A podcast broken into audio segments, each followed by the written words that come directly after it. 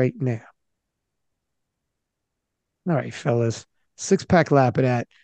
We got the fellas back, uh, minus Rory Lynch. Rory couldn't make it. You guys don't seem very sad about that.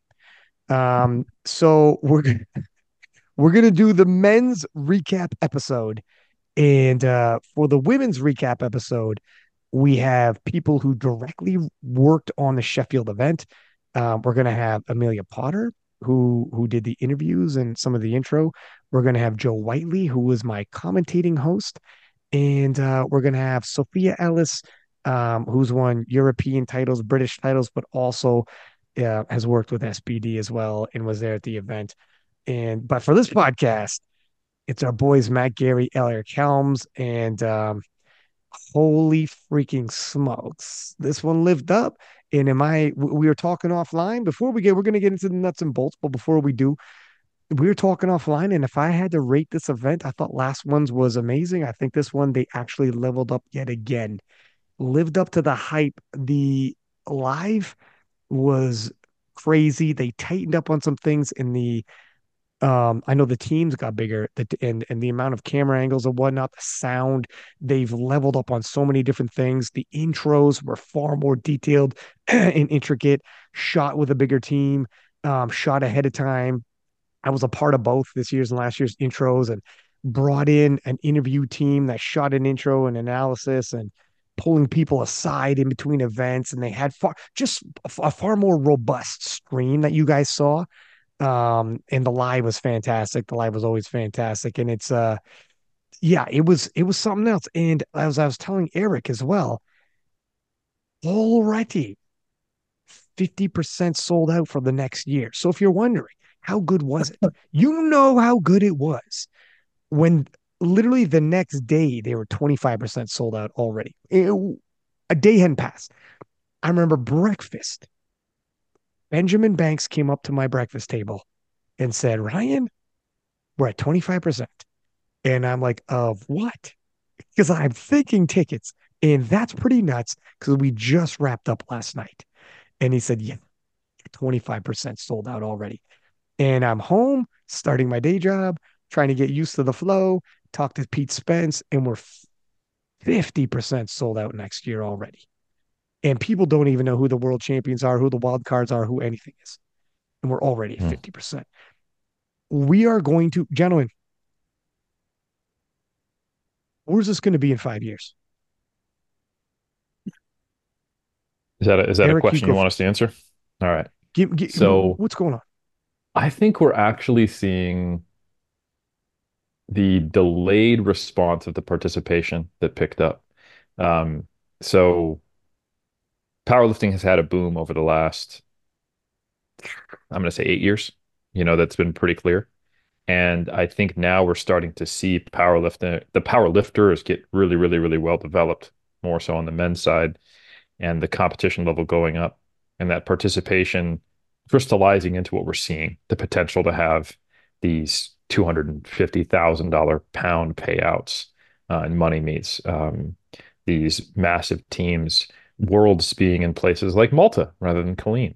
Um, and, you know, whole teams getting sponsored by companies like SBD um, and unequipped going to World Games. Um, the interesting thing that I wonder is are we going to see kind of like we have seen that like we're we're powerlifting's still growing don't get me wrong in terms of participation but not at the same rate that it was in the mid teens and I wonder if we're going to see the the tapering of the benefit of that start to happen. I don't think we've hit the peak yet because obviously Sheffield, like you just said, 50% sold out. World Games hasn't happened yet. I think we still do have a lot of juice left, but I I am curious, and I'm I'm not I'm not a I'm not a pessimist. I definitely don't want this to be the case. I want it to keep growing as fast as possible, but I do wonder if we're going to start to see some plateauing in the heights that powerlifting reaches as far as a spectator sport mainstream popularity because we've I think we're just a few years ahead of the participation rise. Um, and I don't want that to be the case, but I think that is something worth bringing up because there is seemed to be this kind of disassociative time course where you know it wasn't it wasn't 2017 where powerlifting was huge after, you know, three years of things blowing up. It was post COVID, right? Which, you know, probably was later than it would have been because of COVID specifically. But I think there is um, some delay between participation increasing and then all the financial, monetary expansion, visibility, multimedia rewards that come from that. And I wonder if we're going to start seeing a tapering in maybe a couple years towards the end of this this decade. I hope not. Well, let well let me let me throw the question to Matt, but let me also throw my two cents involved.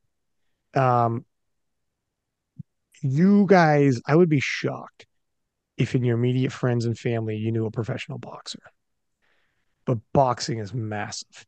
And what I would pose to you is we're starting to reach a point where it doesn't really matter about participation as much as we're starting to enter into with the packaging of Sheffield and how it was.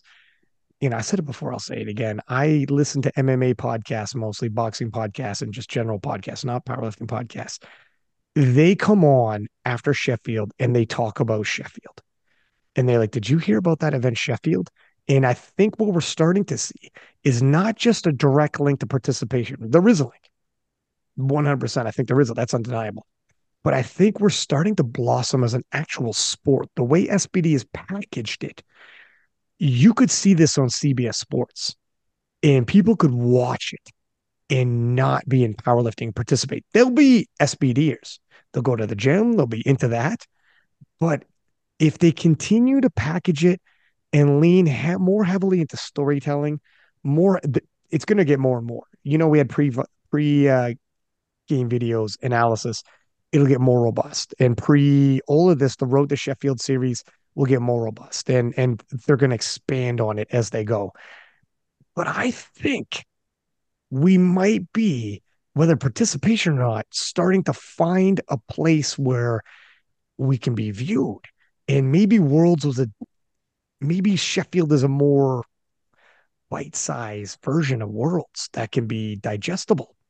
And SBD is going to continue down that path of professional powerlifting that's bite-sized. And mm. if hmm. anyone got us on CBS and and it was like, let's see if this will rock, maybe this is it. Maybe this is it. Maybe we don't have to be directly tied to the participation. Matt, what do you think? Because me and you had a conversation. You know, I call the conversation, my man. We were both getting emotional. You were all up in your feels, and I felt you right back. And that came off wrong. Let me reword that. Uh, I didn't feel, but you didn't. I didn't feel you right back. But we were, we were. um uh, You know, you had seen so much, and you're saying like this is a dream. And what you would experience at Sheffield, you said back in the 90s, early 2000s, two, 10, from 2010 to 2020, all of it. You've been in the game for so long, and you were like, this is all yeah. a dream. This is crazy. And you experienced it. Tell me what you were feeling in that moment that made you literally water up with tears in your eyes. And um, I I've been around and I know what you mean. And and then tell me what you think the future might look like if we continue down this pathway. Yeah, I mean, you and I had a real heart-to-heart conversation there at the meet and greet after the competition, and and yeah, I was getting quite emotional, and I think I think it just stems from first of all, you're you know when you're when you're on this endorphin high immediately after the competition, you're just like your adrenaline's been pumping. I've been in the trenches, you know, duking it out with these other coaches and other lifters, and so you're trying to kind of collect yourself literally and figuratively. But also, I just felt this overwhelming sense of gratitude, just just so so thankful because it just feels like we're living in this time of abundance and it just mm-hmm. um you know having started you know, competing in 1995. And so I've been in this game for almost three decades now and I've seen a lot. And it's just the fact that we've come literally this far and to see now the second Sheffield unfold. And to your point, Ryan, it was bigger, it was better, it was more robust, it was cleaner, it was it was more well received. I think um, every aspect of it, they, you know, we thought that SBD leveled the game up last year. Well, they've clearly leveled up yet once again. And so coming now, having basically 30 years of experience in this sport and seeing where we are, and then realizing at this moment where I think we can go, to your point, Ryan, just was like overwhelming. And so I just felt this overwhelming sense of of gratitude and thanks. And it just really hit me, man. And I'm just like, my gosh, you know, we're here. And I think we're at the cusp of another growth spurt potentially because of, you know, Raw and Classic being involved in the World Games. So I mean, if we if we look back, if we rewind the clock into the late 70s, I'm talking like 1977 and 1978, there was and and sometime in the 80s as well. Um, and Eric knows about this as well, just being an the iron culturist that he is. You know, ABC in the United States of America, ABC's Wide World of Sports used to carry powerlifting and featuring the names like Doug Young and Bill Kazmaier and these behemoth lifters, you know, being on ABC's Wide World of Sports. And then it kind of phased after that and fizzled. And, and there was a time in the early 2000s, you know, when, when ESPN carried uh, the Mountaineer Cup, like I had mentioned on our Goats podcast, and and Eddie Coan was was featured there and so forth. And and then again, once again, that kind of died out. But now we're seeing you know, powerlifting brought to the masses on live streams and so forth. And to your point, Ryan, at Worlds, when it's on the Olympic channel and when it's on um, um, Eurosport, Eurosport and so forth, yeah, it's it's becoming this reality in other countries. And I think that I think that I understand what Eric's saying, and I agree in terms of the participation and so forth. But I think we are about with this next year. I think we're about to experience another growth spurt, and then perhaps maybe it should it might taper off after them. But I think once this thing hits the World Games in 2025, that is going to create an additional level of exposure for us that we've not yet seen. Because up until this point, every World Games is, of course, has been equipped. And so now, by having Classic featured in the World Games and presumably some of the personalities and some of the people who will be contending and potentially be in that mix at World Games. Can just help us level up once again. And then I think maybe, you know, a year or two after that, it would kind of make sense that maybe things kind of trail off or level off or something. But I, you know, I'm glass half full all the time, or at least I try to be that way. And I really think that we're we're in for another growth here. And just the mere fact that you said that already we're 50% sold out for next year just speaks volumes. I mean, that's just like mind blown, right? Like, you know, before I knew that I was coaching Natalie Richards, Susie and I went ahead and bought tickets for this past Sheffield, and we bought ours in May. And it took a while. I mean, I, I don't remember how long it was, but I think it didn't sell out until what, maybe one month ahead of uh, the date, maybe was it? December. We sold out in 2023. Okay, so December. at the end of 2020, yeah. So let's just say, you know, for sake of conversation, about two months prior or a month and a half prior. But now we're like, we're only a week removed, not even a week removed, and we're at 50%. So anyway, it's um man, the glass is more than half full from where I'm standing. And and I'm just, like I said, overwhelmingly excited and and and grateful for what's to come. Look look at if you put a boxing match together or an MMA fight on the UFC together, if you can sell out before you even announce who's fighting, the end is not near. Yeah. That's all I'm going to say. Yeah. The end is not near. And I would not be surprised if Sheffield 2025 sells out before we have the card established. Before oh, yeah. every lifter is named, I, I wouldn't be surprised if it sells out before we have a single lifter confirmed, meaning before Worlds. Right. It, it'll sell out before. That should tell you all you need to know it's bigger than any participant it's bigger than it's it's just gotten to be its own thing it's like wimbledon it's our sheffield and um i i think in the next five years we're going to see it's going to keep growing and growing um let's get into the event yeah. let's get into the event yeah. shall we man because we've had we've had some surprises there's some big battles mm. um let me toss this one first to you matt okay Gustav Hedlund won this. He was 4.3% to win the battle of the 93s on the esteem of the public. How did we get so far off when it comes to 4.3% of people? Were we this far off on Gustav Hedlund? Was he that big of an underdog? What is the story here? Yeah, yeah, man. I mean, it's just, it's we, we like to talk about the winners first, and like you said, all, all credit due to Gustav here, who finished on an eight for nine day.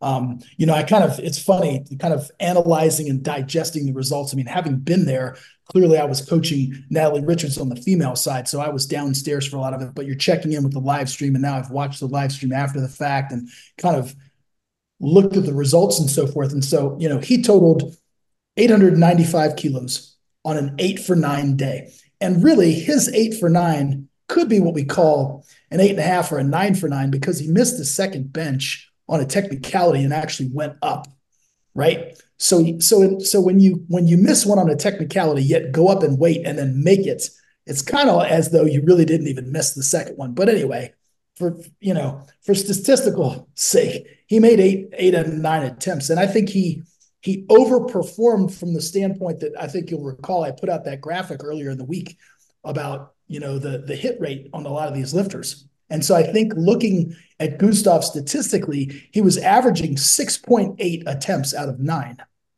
And oftentimes his his storyline was one that he would perform really well when under the tutelage of Carolina Arvidsson, you know, the national team coach for Sweden. But oftentimes when she wasn't in the mix, you know, he would he would miss some lifts or perhaps be maybe a little bit more cavalier, what have you. But I mean, his training was on point the entire time. Um, I think, you know, I had him projected at finishing at 897.5 and he finished at 895. Um, I certainly did not have him winning um, by any stretch of the imagination. So, so I think I was really, really close on the total.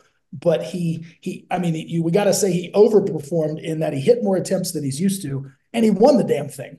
And so that's that, that's what this is all about, right? Particularly on the men's side, when there were only a few over the world record, and the percentages were much smaller than the women. But I think you know the the prohibitive or, or proverbial favorite or whatever term we want to use is is going to be Jonathan Cayco, and and and rightfully so. I mean, that this guy, you know, placed second at last year's Sheffield, and and and Cayco's resume is such that you know he really doesn't miss attempts, and and he's the defending world champion, and he's been through these rigorous battles, and every time he's been challenged by every you know oncomer, if you will, he has prevailed. And so I think it wasn't wrong for a lot of us to pick Cayco finishing ahead of Hedlund, but all credit to Gustav, man. He showed up and showed out and um, silenced the doubters and the naysayers and just had a phenomenal meet. I mean, he PB'd in every discipline across the board. And that's ultimately what you want to do. And this is a guy who doesn't hold the strength in any single discipline to get a world record. You know, he's a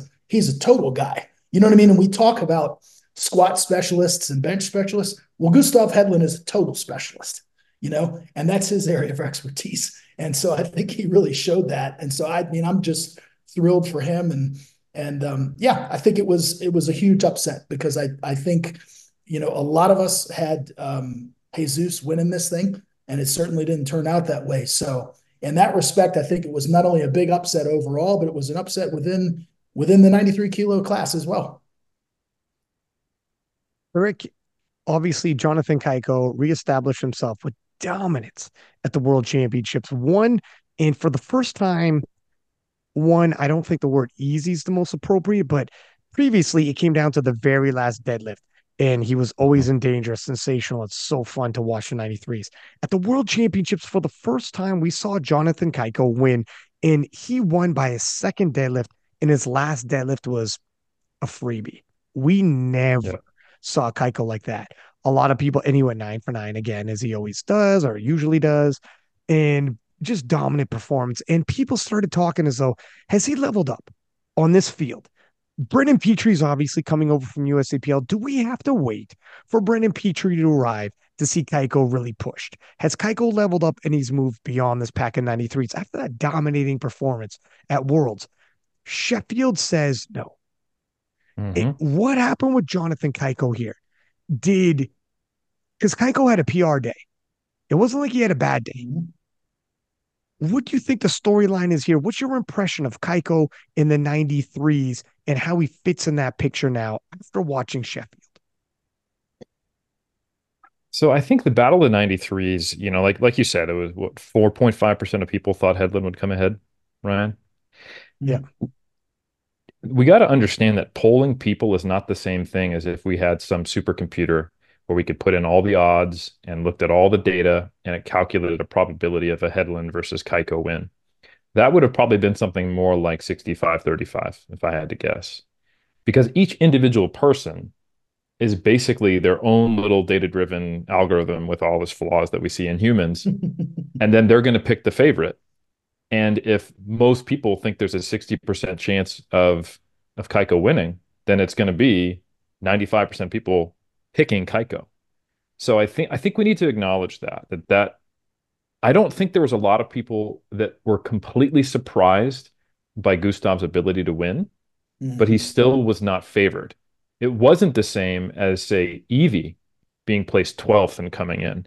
Or I, like for example, I would say that Carlos Peter Griff- Griffin's uh, performance was, was more surprising, even though he placed I think seventh, than say Gustav's um, or or Cayco's. Gustav, I think people forget he's placed second at Worlds three times in the Open division. He has always been capable of winning a world title. He just hasn't had everything come together at the same time as even on a good day, it wasn't necessarily the greatest possible day for his competitive field. So, you know, in some ways, I think we can look at this and we could say, you know, maybe the ceiling for Gustav is has not been has been more poorly represented by his performances than Cayco's. Cayco, the downside of being Mr. Perfect, as you've labeled him, and being someone who always goes eight for nine or nine for nine, and always being relatively close to his top end strength, even on a quote unquote bad day for him, you know, he's he's more like a 98% lifter than someone else might be 95%, is that his range is relatively predictable. So it, you know, Worlds he did really, really well and and he did have that that time he didn't need all nine of his, attempts. But I think that was probably more the outlier than actually Sheffield was. And I think what we finally saw was everything come together for Gustav, because like like I said, I don't think anyone was like shocked or surprised that Gustav won. They were just like, yeah, someone capable put it together, and they had the right day. Um, it'll be. I'm actually more interested in seeing where Gustav goes than to answer your question about Cayco. I, I think it's too early to say that, oh no, Cayco's at his peak. You know, he's he's older, you know, we've seen him at his best and he's not gonna be able to hang, even though he had a good day. Um, but I, I do think that we haven't seen enough of these banner like Cayco's had a lot of really, really good performances where he's been close to what his peak is. And even if he's still incrementally going up, even a very good day as he's improving will have a relatively predictable increase in his total. Like I could see him next year just getting around 900. Awesome.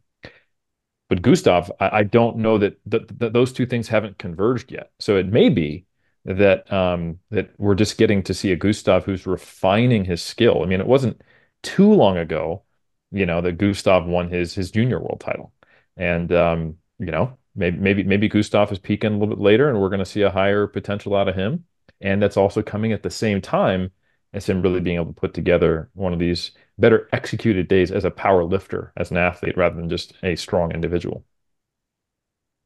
Um, good points. Speaking of someone whom we've been long waiting to put it all together, but had has always had potential. Gavin Adin, we said, man, if he can ever get three squats together, the world's in trouble. Gavin Adin finally did it, got three squats together, and it was the bench press. Always mm. something is happening with Gavin. You speak with Gavin afterwards, and and we'll have him on the podcast again for sure. But he was like, "Man, it's always something." And the bench press, um, you know, obviously you missed the bench there, a key bench, but even then, he's bench 220. And yeah. the attempt even was much lower than that. So something was going on with his bench press, period, coming in. Gavin Adin, if he has a Gustav Hedlund day, and he can actually meet his PRs. Gustav Hedlund was PRing all around. If Gavin can do that, what are we looking at here, Matt? Gavin's young. He's the youngest of these three that we're mentioning. Can he pull himself together and do a Gustav? What's going on with Gavin Adin, and what were your thoughts watching this? Yeah, I mean, the short answer to your question is yes, he certainly can. He certainly is capable of doing what Gustav Hedlund did. I think to your point, um, to your point, Ryan, um, you know, uh, Gavin finished uh, exactly where I thought he would. I picked Gavin to come in fourth. I also had Gavin finishing at 892. He finished at 887. Um, I believe that Gavin overperformed in the sense that, um, you know, he's used to making 7.3 attempts. He made eight this time. Um, and to your point, he made the squats, and that's what we've been waiting for. And so now the narrative, you know, and the conversation has changed. Um, he came out and and decided to you know um, the, the, whole time I'm thinking of of the Frank Sinatra song My Way you know where he, he he decided to do it my way. And he and he put the world record on the bar for the second one and absolutely buried it. I think it was you know again I was watching the live stream but I've watched a couple different angles of it and so forth. And I thought it was a three white light lift it looked absolutely phenomenal. And then he added a few more kilos for that third attempt. I thought that one appeared to be higher. He got a two to one decision. My wife, Susie, got a really good quality video of it and a good angle. And her video actually looks better than the live stream angle. So I actually told him that. I was like, hey, man, you know, that was a two to one lift. But after seeing my wife's video, it actually looks better. So congratulations. And I was really excited for him. So, you know, he hit a 10 kilo PB in the squat. And also, if my records are correct. Um, he hit a 12 and a half kilo PB in the deadlift, you know, switching over to conventional now as opposed to sumo. So um, perhaps, uh, you know, less variability in performance there. And so we saw an uptick in performance. But to your point, I think the one thing here that kind of surprised us was, of course, the bench press. And I don't want to speak for Gavin. He's going to come on the podcast. I really didn't ask him. I know that, um, you know, he had a significant weight cut he was um, the last person, I think, to step on the scale. Um, you know, uh, being in the in the in the weigh-in area there, we were waiting for Gavin, and I know some of the officials were looking for him, and Kedrick was kind of, you know, um, sweating it there, you know, literally and figuratively. But Gavin did make weight, but I think you know, perhaps I mean that, that that's just the only thing that I can think. I have no idea what his bench training was like. But like to your point, Ryan, he's got a 220 kilo PB in the bench press. And and so for him to actually finish the day with what did he finish with? He finished with 205. So we have we see this uptick in performance with the squat and the deadlift, but a downtick in performance in the bench. And I don't know if that was due to the weight cut and having to sauna off those extra kilos at the end or what have you. But I'm sure Gad, Gavin will speak to that. But all in all, I mean, I think Gavin he finished where I thought he would finish, but he's now changed the narrative because he's had three successful squats and the world record is his. And so now, if he can continue that trend, and look, man, sometimes it just takes breaking through once, right? It just takes having a meet where you make three lifts and you regain your, not that he ever lost his swagger, at all. I think Gavin's sure. very confident. You know what I mean? But but maybe there was something missing there, or there was this tinge of of of of doubt, not doubting his ability, but like, damn, doubting, can I meet the standard? You know what I mean? And now that he's proven that he can, you know, and and um, yeah, so I I see no reason why that trend can't continue. You know, I I I don't think I'm speak alone when I say I, you know, a lot of us hope that this trend continues. And that when he does put it together, when he does, you know, get his bench back in order. You know, maybe again, like I said, if that was the weight cut or maybe there was some issue in training, if he does get that back in order, then yeah, there's, I mean, it's within reason that he's going to be over 900 kilos, which is, I think, where we expect him. And I think where we expect a lot of these lifters, Gustav included. Gavin just benched what he, he previously did. We, we don't even need to talk about he has potential to bench more and meet. No, no. If he just done what he's already done, he'd be over 900 mm-hmm. kilos and he would have mm-hmm. won this battle of the 93s. He would have won Sheffield. Right. If anyone's wondering why Gavin keeps getting invited back, I say keeps. It's only been twice, but acting like it's a long-standing six, seven year whatever run. But if anyone's wondering why, you know, wow, he got invited again, and we keep talking about Gavin Adin, this is why. If he mm-hmm. Gustav Hedlund, ironically, just proved why. And and this doesn't take yeah. you don't have to be a big Gavin fan to be saying this just look at the lifts he's already completed and what he's proven he can already do. And he just needs a day where he puts it together. And he will be over 900 kilos and he will win a battle of 93s. He could win Sheffield and who knows, maybe he's on his way to winning worlds. And that's that becomes, and for a guy like Gustav, who appeared in 2018 Calgary and won the junior worlds, outtotaled everybody in the open. And ever since we've been waiting for him. He outtotaled the open as a junior And we're all like, well, he's a future star. And it's taken from 2018 to now. This is what I would say to Gavin Adin and all of his fans. It can come together, hang in the pocket, and stay and, and stay the course. Um, so I don't know, you know, there's talk about him moving to 83 or whatever the hell. I think he's still got work to do as a 93, even though yeah, agreed. Even though the, the outcome was what it was. I think he it, it would be too early to leave. And ironically yeah. enough, again, I think I think Gustav underlines that.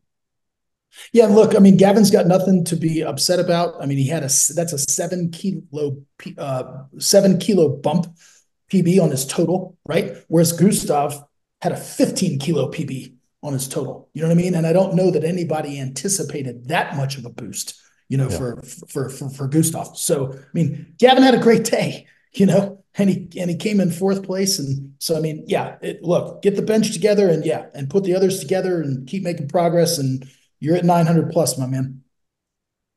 Carlos Peterson Griffith wanted to come into Sheffield and prove he was worthy. He came through as a wild card through the regionals.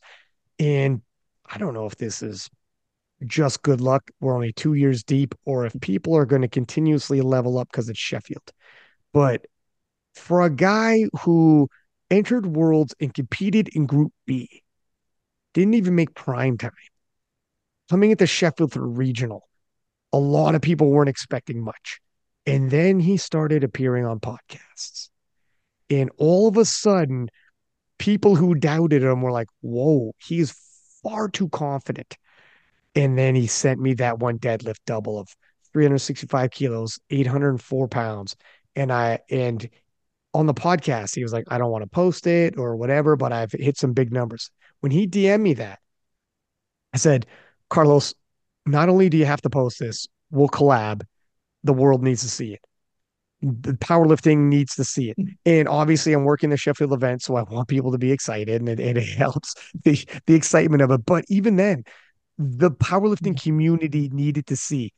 Eric, have we seen a new contender emerge? Is he here to stay? One hundred. improve upon this? Yeah. One hundred percent. I mean, I, I want to say his highest registered total was eight forty five before this. We were just talking about the shocking 15 kilo improvement by, you know, Gustav Hedlund. This is 30. This is 30 kilos. So um, 875 is a very respectable total. And the deadlift was the heaviest deadlift in the competition. And he's not a 105. He's not a 120. He's not a 120 plus. He's a 93. Now, granted, the deadlift is one of those lifts that starts to taper off with higher weight classes, but that's an extremely impressive deadlift. And oh, by the way, he did have the squat world record for a second there. You know, mm-hmm. it was 331 and he had 332.5. So he is among the best squatters in the 93s, period. And he is potentially the best deadlifter in the 93s right now. So, I mean, yeah, he's got a long way to go on, on, on the bench. So that that tends to go hand in hand, no pun intended, with with being a good deadlifter. but he also improved his bench a lot, which which was impressive. You know, so I don't think um, we we know this gentleman's ceiling, but I think he has made it made a very clear statement. Um, there are people, there are names who placed behind Carlos who have a little more respect on their name, and I think that rightfully, I think that that should change. You know, he placed ahead of Anatoly and uh, world champion Kyle Johan, you know, Johansson and, and, and Jesus Olivares, Jesus, Jesus, which yeah. we'll we'll talk about. I think there, there there's more caveats to that. Um, right, right. You know, I think we all had a lot of us had Kyoto on on, on the platform. You know, he placed tenth, so the the men's didn't shake out the way we anticipated, um, in a lot of ways, and not just the the the the podium.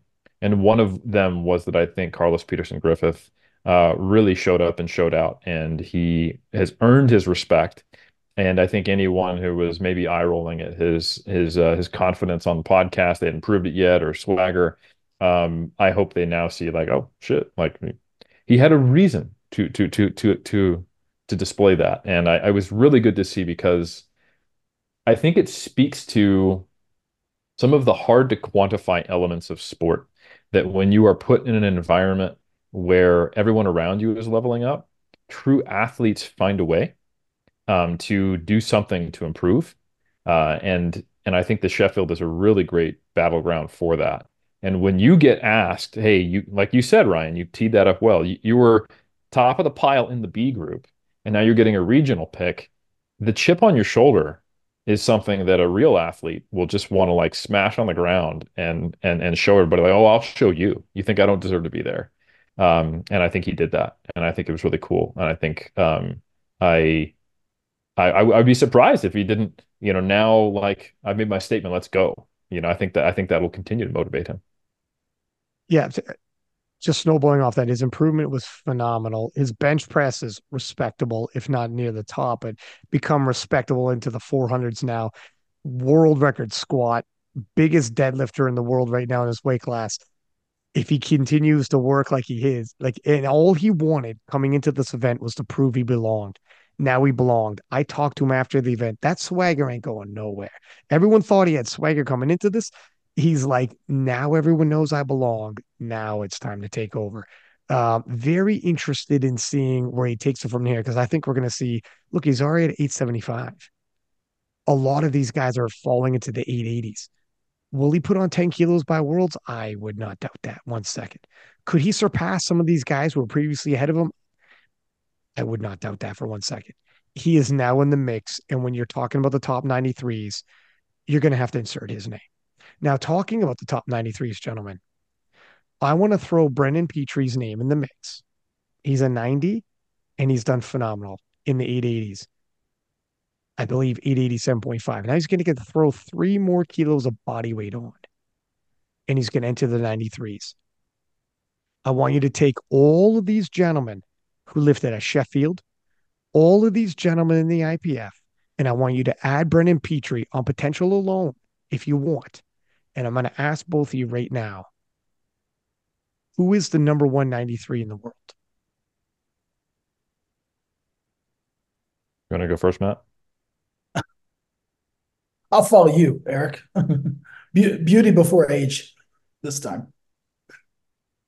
Oh, thank you. That's very kind. Um, I think if we go on potential alone and not like but has he shown enough of it, et cetera? Like if we think about training footage, if we think about all that, um, I would make the argument that Brandon Petrie maybe is the uh, the 93 with the most potential. And if all the stars align, everything goes well, I think I think he I think he could be not untouchable, but extremely dominant to where it would be his his his division to lose at competitions for for at least a handful of years um, if we're going off potential alone. It's a tough one. Matt, are you, and, and I'm going to agree with you in terms of potential. He's potentially to be take the division over, but we haven't, we don't know. It's difficult to say. Matt, what do you think? Yeah, I think if we're judging on potential alone, I would tend to agree. I think he's potentially has the highest ceiling. Um, but I mean, if we're still talking about current king, that's Cayco until otherwise changed. Oh, wow. I mean, I've, e- I've, I mean, I've, Sheffield. I've, yeah. Yep. Yep. I've bet against him too many times, and that guy's got ice in his veins. And so if he makes it back to Worlds, and that's an if, you, you know, I mean, that's to be determined. Um, yeah, I, I'm I'm betting on him until until he's beaten outright as opposed to being beaten, you know, no disrespect to Chance Mitchell, but when Chance Mitchell beat him, you know, and I know that you've rehatched that on the podcast. There was uh, an issue there with communication for Cayco's final deadlift and the incorrect number went in and this, that, and the other thing, you know. And look, Chance could have changed his deadlift based on what Cayco did and, you know, whatever. We talk about that all the time. But yeah, until until Cayco is is is beaten soundly at a world championships or or just beaten, you know, I would I would I would bet on him. But in terms of potential, yeah, I would say Petrie. Yeah. Interesting. Yeah. Interesting. So, we'll see. Um what do so you wouldn't consider Sheffield a loss, or what? What do you mean? If unless, or do you think you need to see two consecutive two consecutive back to back and then you're convinced. Well, it's well, it's a it's a completely different event, right? Sheffield yeah. is a completely different event than Worlds, and so also if we if you notice the body weights, Gustav weighed ninety two point seven kilos and Cayco weighed ninety two point six five. So, um, granted, Gustav would have you know presumably would be pulling after Jonathan anyway, but um, look, I th- I think it's safe to assume that Cayco would play his cards certainly a little bit differently at a World Championships um, rather than the way that he played his cards at this meet. And so I think that that, that has the potential. I'm not saying that it would. I'm just saying that it has the potential to unfold a little differently. This competition incentivizes world records. It incentivizes risk taking uh, and those sorts of things. And so, um, you know, it could have unfolded differently. That's all I'm saying. And that's that's no shade or disrespect to Gustav. I mean, he put forth his signature performance to date. Um, mm-hmm. You know, but I just know that at a world championships, things just have a tendency to unfold differently because we're looking at lot number, we're playing the lot number game, we're playing the chip game, obviously, with Jonathan, of course, has in the bench press, and we're playing the um, the body weight game. And this championships, Sheffield, doesn't play any of those. It just plays percentage of the world record total. So I think the the bullseye is slightly different at this meet mm. than it is at a at a Worlds. That's that's all I'm saying. But look, I mean, I think all of us would yearn for the day when we could see all of these titans clash at a single meet. It's unfortunate that you know, you know, at least on the U.S. side, we only get to send one. Um. Yeah, that's interesting. What do you? And Eric, yeah, you're you already answered there with Petrie. Uh, interesting and, and, you're right this is slightly different the worlds and i kind of like it that's a little bit different because then it shakes up results that might be repetitive whereas um it's kind of it, it's the same game but slightly changes it a little to make it interesting that uh but anyways let's move on to delaney wallace matt mm. delaney wallace two-time world champion now two-time mm. appearances at sheffield and delaney wallace when the split came from USAPL, went the IPF route, and two world titles, established himself. Obviously, he made the right decision. He's really pushed to the forefront, into the limelight with events. Um, the IPF World Stream numbers, fantastic. Sheffield, fantastic. The last two years have been just gangbusters for Delaney Wallace. So he made the right decision. However, for the longest time, despite being a two time world champion, there was the shadow of Russell Orhii.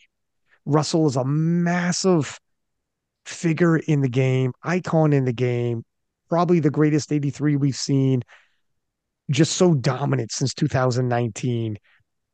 And Russell Orhii's record is the one that Delaney was chasing.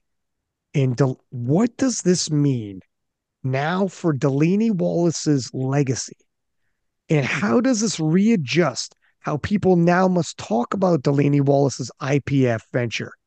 The USAPL people are coming over and they weren't around when Delaney did this.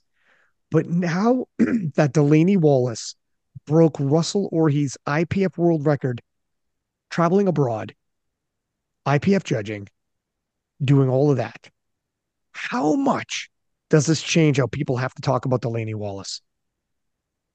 I, I think it's huge. And let me first and foremost jump to the front of the line and raise my hand and say I got this completely wrong.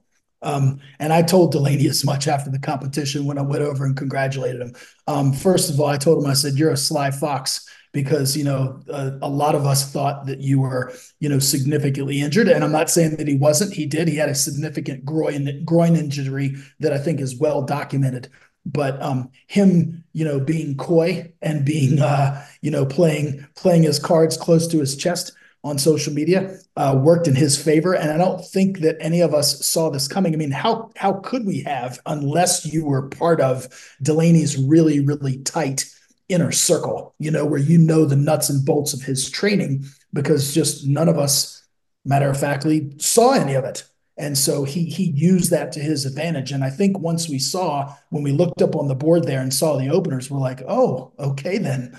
Um, you know, this is setting up for for the possibility of him, um, you know, taking over Russell Orhii's um, world record. Which, uh, to your point, Ryan, I think it is the literally the cherry on top of the sundae for De- Delaney. The, unquestionably, like you said, he made the right decision in going over to Powerlifting America. That was that was a time sensitive decision. He did the right thing, and now he's you know undisputably a two time world champion. Those titles you can never take away from him, and now he's placed third at Sheffield. And and oh by the way, his his parting shot is to take um, you know Russell Orhii's record, which I think you know a lot of people thought you know I mean he came within an inch of it last year, but then there were a lot of us you know myself included. I had Delaney coming in dead last, and so, like I said, I'm sitting here eating my crow and taking it like a man because he he showed up and showed out. I mean, from a from an attempt uh, standpoint, you know, Delaney averages 7.9, so he made eight attempts. So he was bang on with his attempt selection. I mean, the only deadlift, the only lift that he missed was his last deadlift, and he'd already secured the world record total. So he was just trying to add a few more kilos at the end there. But I think that this is just phenomenal for him, and I think it makes a statement that says, look, you know I'm Delaney Wallace. I'm here. I've been here. I've won two world championships. And oh, by the way, I'm not playing second fiddle to anybody. And so, um, you know, I assume Delaney's going to come on your podcast and and I'll let him tell his story already the way that he wants to tell. Yep, already booked. And so I don't want to speak for Delaney in terms of his future plans and and and what's next for him. But um, but yeah, this was just a phenomenal performance, man. I mean, he just executed like a pro. Um, his his lifts were on point. And uh, I'm just super, I'm just thrilled for him. I, I, I don't know what else to say, but this is this is an incredible achievement because, like you said, you know, looking at the 83s that we've had, you know, during this tenure since 2012, we now have a lot of people who have won two. You know, we've got um we've got Brett Gibbs, right? We've got uh, Russell Orhii, and we've got Delaney Wallace. And so when the conversation were to happen right now in terms of those greats, I mean, it's man, he's he's right there, and rightfully so. Eric, how, how do you feel about Delaney Wallace, how he's altered his legacy, or at least how people talk about him um, by breaking none other than Russell Orhii's IPF world record under the officiating overseas, everything that goes with that. And how does he stack up now with the other 83s of the world? And if Russell comes over, what does this mean now that Russell knows, oh, I have another 83 who's totaling in the 840s and possibly heavier by the time he gets there. Well, there's an interesting cultural dynamic here too, because they're both on Team Flex, right?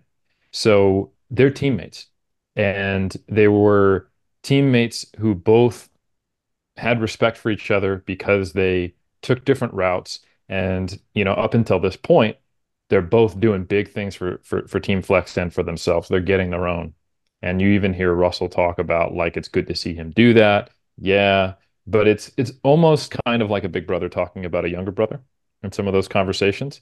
And I think you could easily have said, um, it could just be a little bit mean and rude and unnecessary, that Delaney took the easy way out. He didn't want to face the biggest, you know, dog, so he, he got his easy world championship. Um, but there's nothing easy about getting a world championship twice and all the things that you said and under those conditions. But to anyone who might have even had a hint of that perception, I think he's closed the door on that narrative. And now I think it's going to be really interesting where you have Russ coming back to the IPF. You've got Delaney having just broke his record.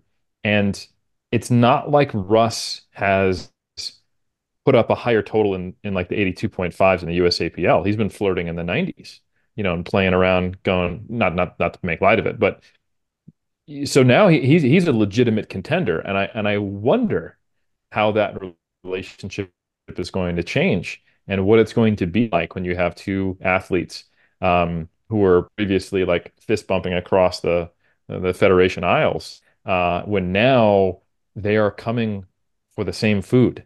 Um, and I so I'm interested in that. I think it's of course going to be very cordial and respectful uh, because that's just who Delaney is and they are still on the same team. But I bet you that they are seeing each other differently now. Um, and probably more so from Ru- Russ's perspective um, I think I think now he understands that and maybe he's even happy about having some kind of contender, uh, which I think is going to be good. So I, am curious about what this brings out in Russ. I think that'll be very interesting.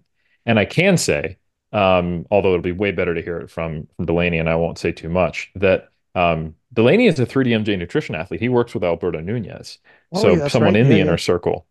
And I, I have a feeling not many people thought that, there there was a question mark for everybody, even in the inner circle. Um, because I, I talked to Berto about it, and he was like, "Yeah, that was kind of all came together last minute." So good news, you know.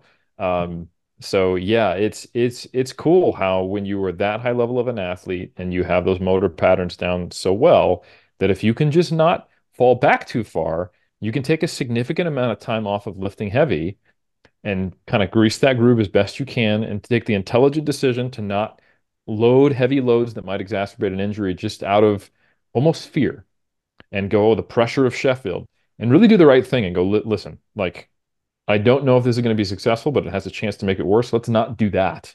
And I think they made the right call. Um, and I'm, uh, I'll just say it that much um, because obviously it really paid off.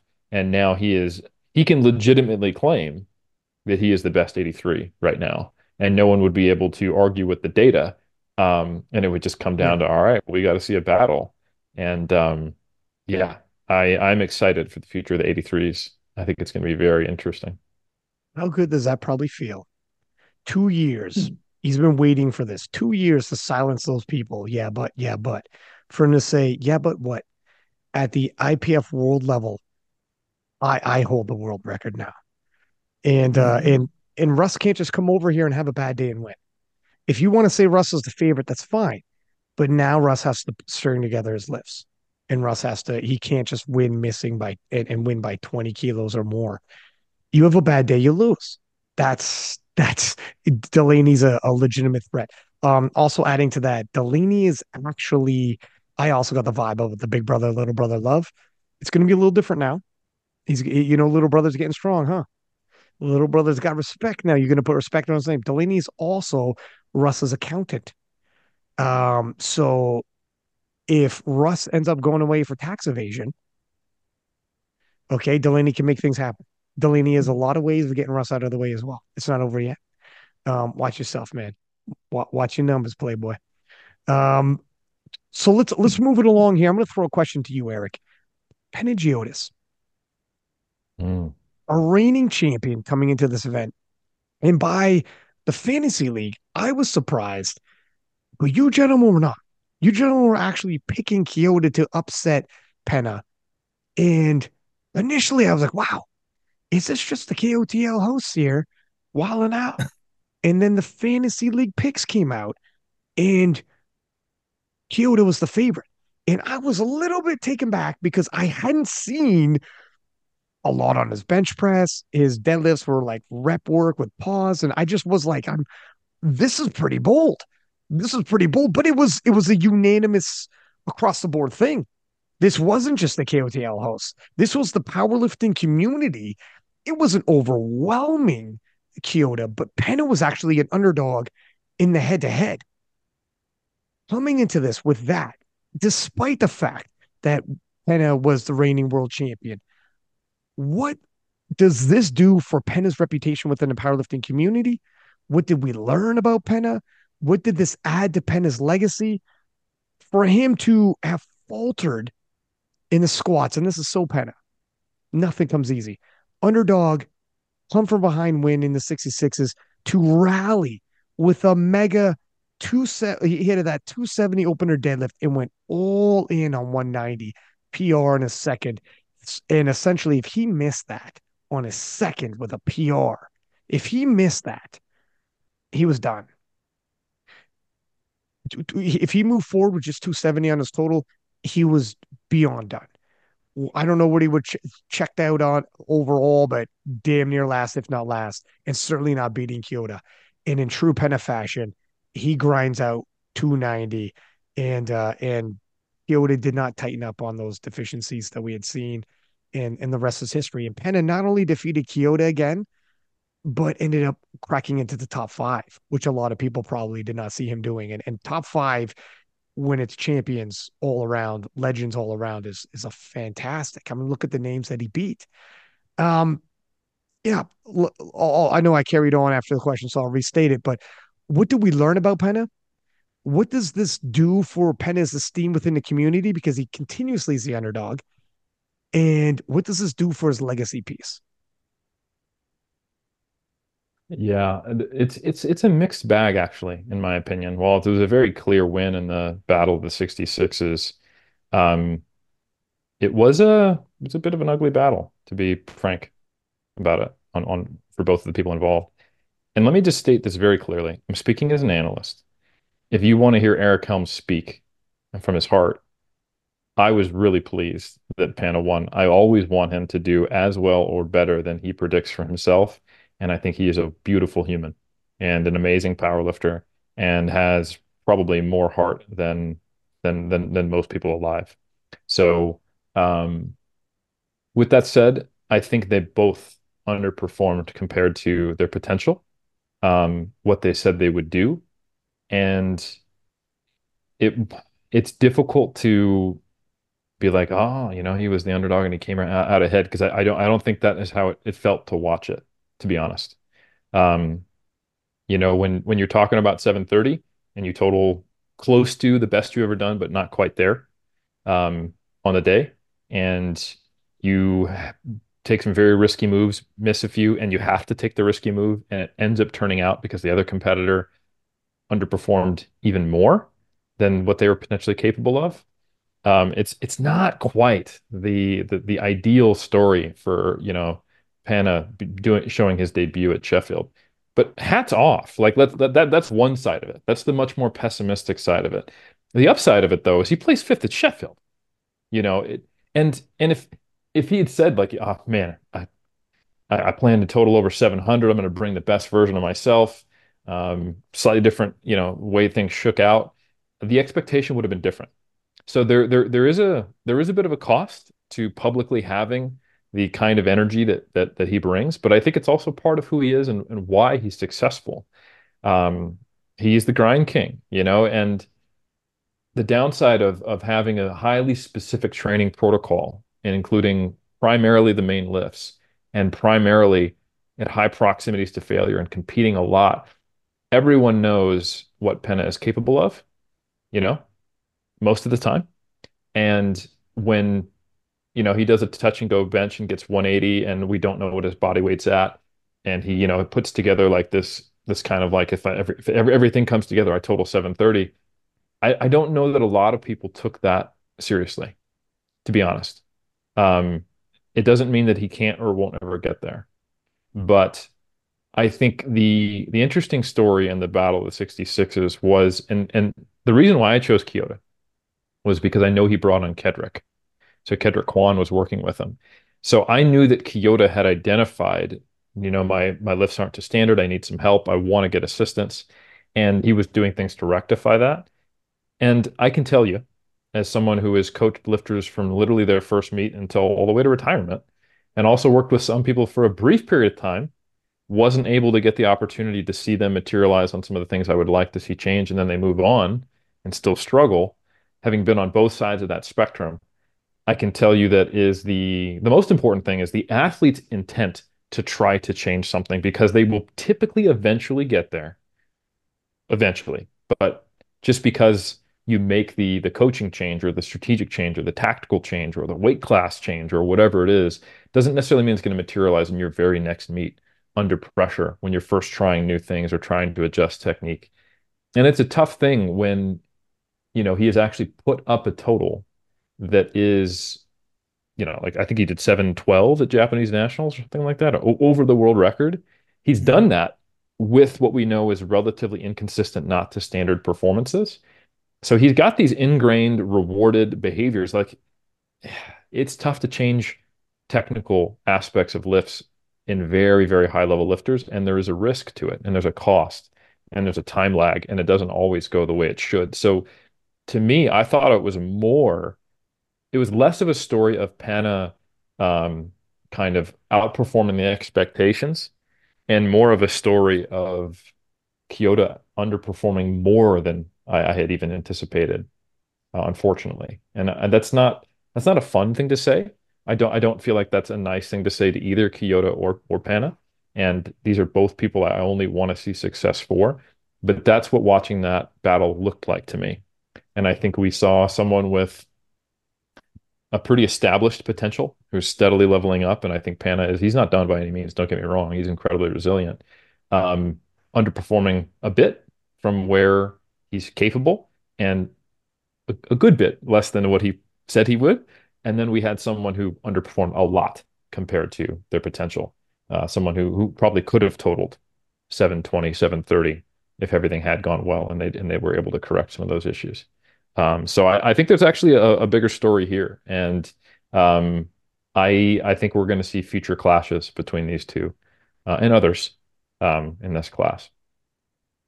Matt, you you you look like you agreed with a lot of that. What can it do to bring over 730? Um, is it possible? Maybe he maybe you feel as though nah, that that's maybe 730 is too much. And as well as Kyoto, for them to level up and reach their potential so the training enters onto the platform. Yeah, I think first of all, what Eric said very aptly stated, very eloquent. I mean, you you nailed it, Eric. I, I wholeheartedly agree with everything you said. I think Penna brought exactly what I thought he would bring. I had him finishing at 705. He finished at 702 and a half. Um, he tied his PB in the bench press and he had five kilo PB to your point, Ryan, in the deadlift.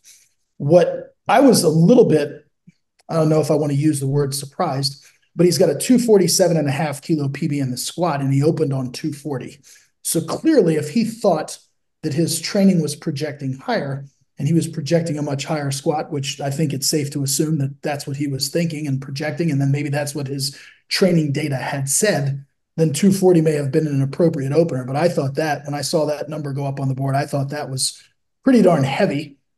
And clearly it came back to bite him because he only made the opening squat. So if you're asking my professional opinion in terms of what I think Penna would need to do, it would be to change some of his attempt selection. And he and I had a little bit of a conversation afterwards, and it, it really wasn't focused on that, but it was just focused on this mutual respect and appreciation. But I think what was also gleaned from it, or what I gleaned from it, was like, hey, this is who I am. This is how I express myself. This is how I compete. Likewise, he he tossed it back to me and he said, "That's who you are. You're a coach. That's how you express yourself is through this." You know what I mean? And so it's like we can we can respectfully agree to disagree. So um, yeah, I mean, personally, it, I would try to convince him to change some of the attempt selection. Um, clearly, as Ryan said, the heart's there, the drive is there, the determination. I don't, you know, the guy is is a is a hard worker and so forth. And then on the flip side, if we're looking at Kyoto, you know, I didn't want to say anything on the podcast like Eric didn't want to let the cat out of the bag because they had requested that we kind of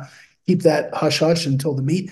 But I was excited to see Kyoto align himself with Kedrick Kwan, you know, who is quite established in the nutrition realm, but now is also making quite a name for himself in the training realm as well. Not only working with Kyoto, but working with uh, um, Emil Krastev and so forth. And so, anyway, I think it is glaringly obvious to not only me, but to all of us that Kyoto needs to make some significant technical changes.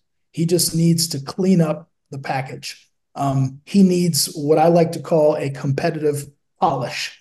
And so the strength is there, um, but these these technical things need to change. And much to Eric's point and credit, what he said is, look, this is the first training cycle that he and Kedrick have had together, and there is a significant language barrier there. And so I, you know, um, I don't want to tell the entire story, but I know that Kedrick has to work through an interpreter to get through to Kyoto. And that is very difficult when when you're translating terms like hinge and in Japanese that term translates to a hinge on a door. It doesn't translate to a hip hinge and so forth. So there's a language like, barrier there. Crazy. Yeah, that needs to be overcome. And so I think, like Eric said, you know, uh, these wrinkles don't always get ironed out the first go or the first go around. And so I think Kyoto has displayed an aptitude and an ability to total much higher. And yeah, he he he clearly underperformed um, below what I think we we all did in terms of the attempts that he made, in terms of the technical standards. We, you know, but once he cleans that up, there's there's a lot more meat on the bone. And so I would look forward to seeing him clash, obviously, against Penna in the future. And the the host of other 66s that are going to be brought into the mix at world championships. So, but that's the story for me at 66. Yeah, and like and like also Eric said, I'll just add, Penn has got no apologies necessary to anybody. The guy plays fifth ahead of a lot of people that we had picked to place higher. Mm-hmm. So he's he's he's laughing his way to the bank account right now. So, you know. Um. So I have a couple comments on that, but then I'm going to throw a question to the table for you guys to give me. Uh, but it was interesting because Kyoto literally you could see the bar slide down his back mid squat. It starts in one position and finishes in another. Um, yeah. That's going to be difficult to lock out. I don't know how this mm-hmm. passing that at Worlds is going to be. I think it's going to be more difficult. And as to your point, and that's just how the squat, which then also the squat looks very ugly because it comes up. The bar is moving while he's moving. And mm-hmm. whether he can lock that out or maintain his technical form on the way up. It, it looks awkward. I don't know what's going to happen at Worlds if, if he's going to get that call or whatnot because Penna bombed with a low bar in in Euros. So yeah, he's got to be careful. It's it's toying with it could change an amazing prep and it all goes out the window if you go like one for mm-hmm. three in squats. Then you get to the deadlifts. Again, super strong guy. Can't lock his knees. And I don't yeah. know what's going on. And you could see it though on the stream, he's, and I could see he's leaning back too far. Yep. He, he doesn't need to extend that much. And when, right. when you extend your back that much, your knees almost must lock out in that sumo position. So I, yeah, I, it's it's hard. You know, I'm a coach, and it's like you you see it, and you you I want to run over to him and just take him into the training hall and and and do some things on squat and deadlift like immediately with him, and, and bench bench press as well. But I I really do think, um, and actually Penn is great proof to it, right? you know, Panna significantly changed his squat and mm-hmm. was able to come back from that. Um, mm-hmm. and I was really surprised that Kyoto didn't actually miss another squat, getting an up down command like he did on his opener, because it looked the same. I'm surprised he didn't get the same call. Like there was that yeah. down, stop, and then go again as the bar shifted on his back. I thought, oh, he's done for. Um, hmm, and he, he, he he got that. I I mean, I wasn't physically there. I was only watching on stream this year, right. but um, that's what it looked like to me. And the bench press was also riding a very fine line that didn't go his way. And the deadlift, like I said, it's it's the um he's leaning back far enough to where the knees are are going to unlock. And I don't think he needs to do that. So it's it's fixable stuff, is what I'm saying. So um, but like like to Matt's point, you know, um, sometimes that iron is going to take a while to to actually get those wrinkles out. Mm-hmm. Yes. Yeah, I mean to Eric, to, to, yeah, to Eric, to yeah, to, to Eric's point, you know, his second squat, I mean, there's a perceivable, noticeable difference between the, the, the opener and the third being kind of coupling those together. They looked very similar. With the third one, the bar was literally falling down his back. I mean, yeah. but he's got that pre pre hinge kind of unhinged pause, and then he drops. The second one, to his credit, he did correctly. All is one movement. When he decided to break at the hips and go, he went and he got it. And we're talking about I mean, really, and even Kedrick said the same thing. He jumped from 215 kilos to 240 kilos, I believe it was. We're talking about a 25 kilo swing there. We're talking about instead of him totaling 690, he's totaling 665 and by far coming in last place if that happens, given how the rest of his day unfolded. So there are some serious technical corrections that need to take place there. And like I think we all agree, when he can iron out those wrinkles, then you know he's going to have a significant jump on his total. But to your point, Eric, he has got to get that sorted out by Worlds because, man, you, you just yeah, you, you don't want to send those squats to a jury table at a World Championships. No way. No, sir. That's, it's, it's not going to end nicely. It would be a shame if he doesn't because if he can get everything together, his t- his total will blow. He's so strong, but his squat is never going to fly at Worlds, and his deadlift will be the exact same as Sheffield, exact same as last Worlds. Will be that it did not improve yet. It doesn't mean it can't, but he needs. Kedrick's got to find a really good translator to be like, listen, my friend. Do you understand what we can unlock with you if we could get this together? And his mm-hmm. popularity in, in the region for powerlifting is huge. What he could do for powerlifting in Japan is huge let's hope let's hope for the best for him. And really quickly, um, talking about Penna, I think the 730 had them extremely ambitious. If he was to tighten up on an attempt selection on the day, if he actually knew what he had on the day, and instead of 240 and 252.5. He just went 250 if he because his his second attempt at 252.5 looked like he might get it for a second, almost fought Right. through the sticking point. If he nailed 250, that's 10 Right. more kilos on his total. That would have been the world record. That would have Right. been um instead of 702.5 would have been 712.5. And if you look at what's winning Sheffield, it's 100% 0.78. Penna saying I am going to win Sheffield wasn't crazy. Penna actually was right there in the hunt. The problem is 730 happened. Almost could have been better for him if he never hit 730, got himself wound up saying, I'm going for 730, and everyone around him in the keep was like, bro, you got 730. If he was like, we're staying conservative, at least for the second attempt, and then we'll go heavier on the third.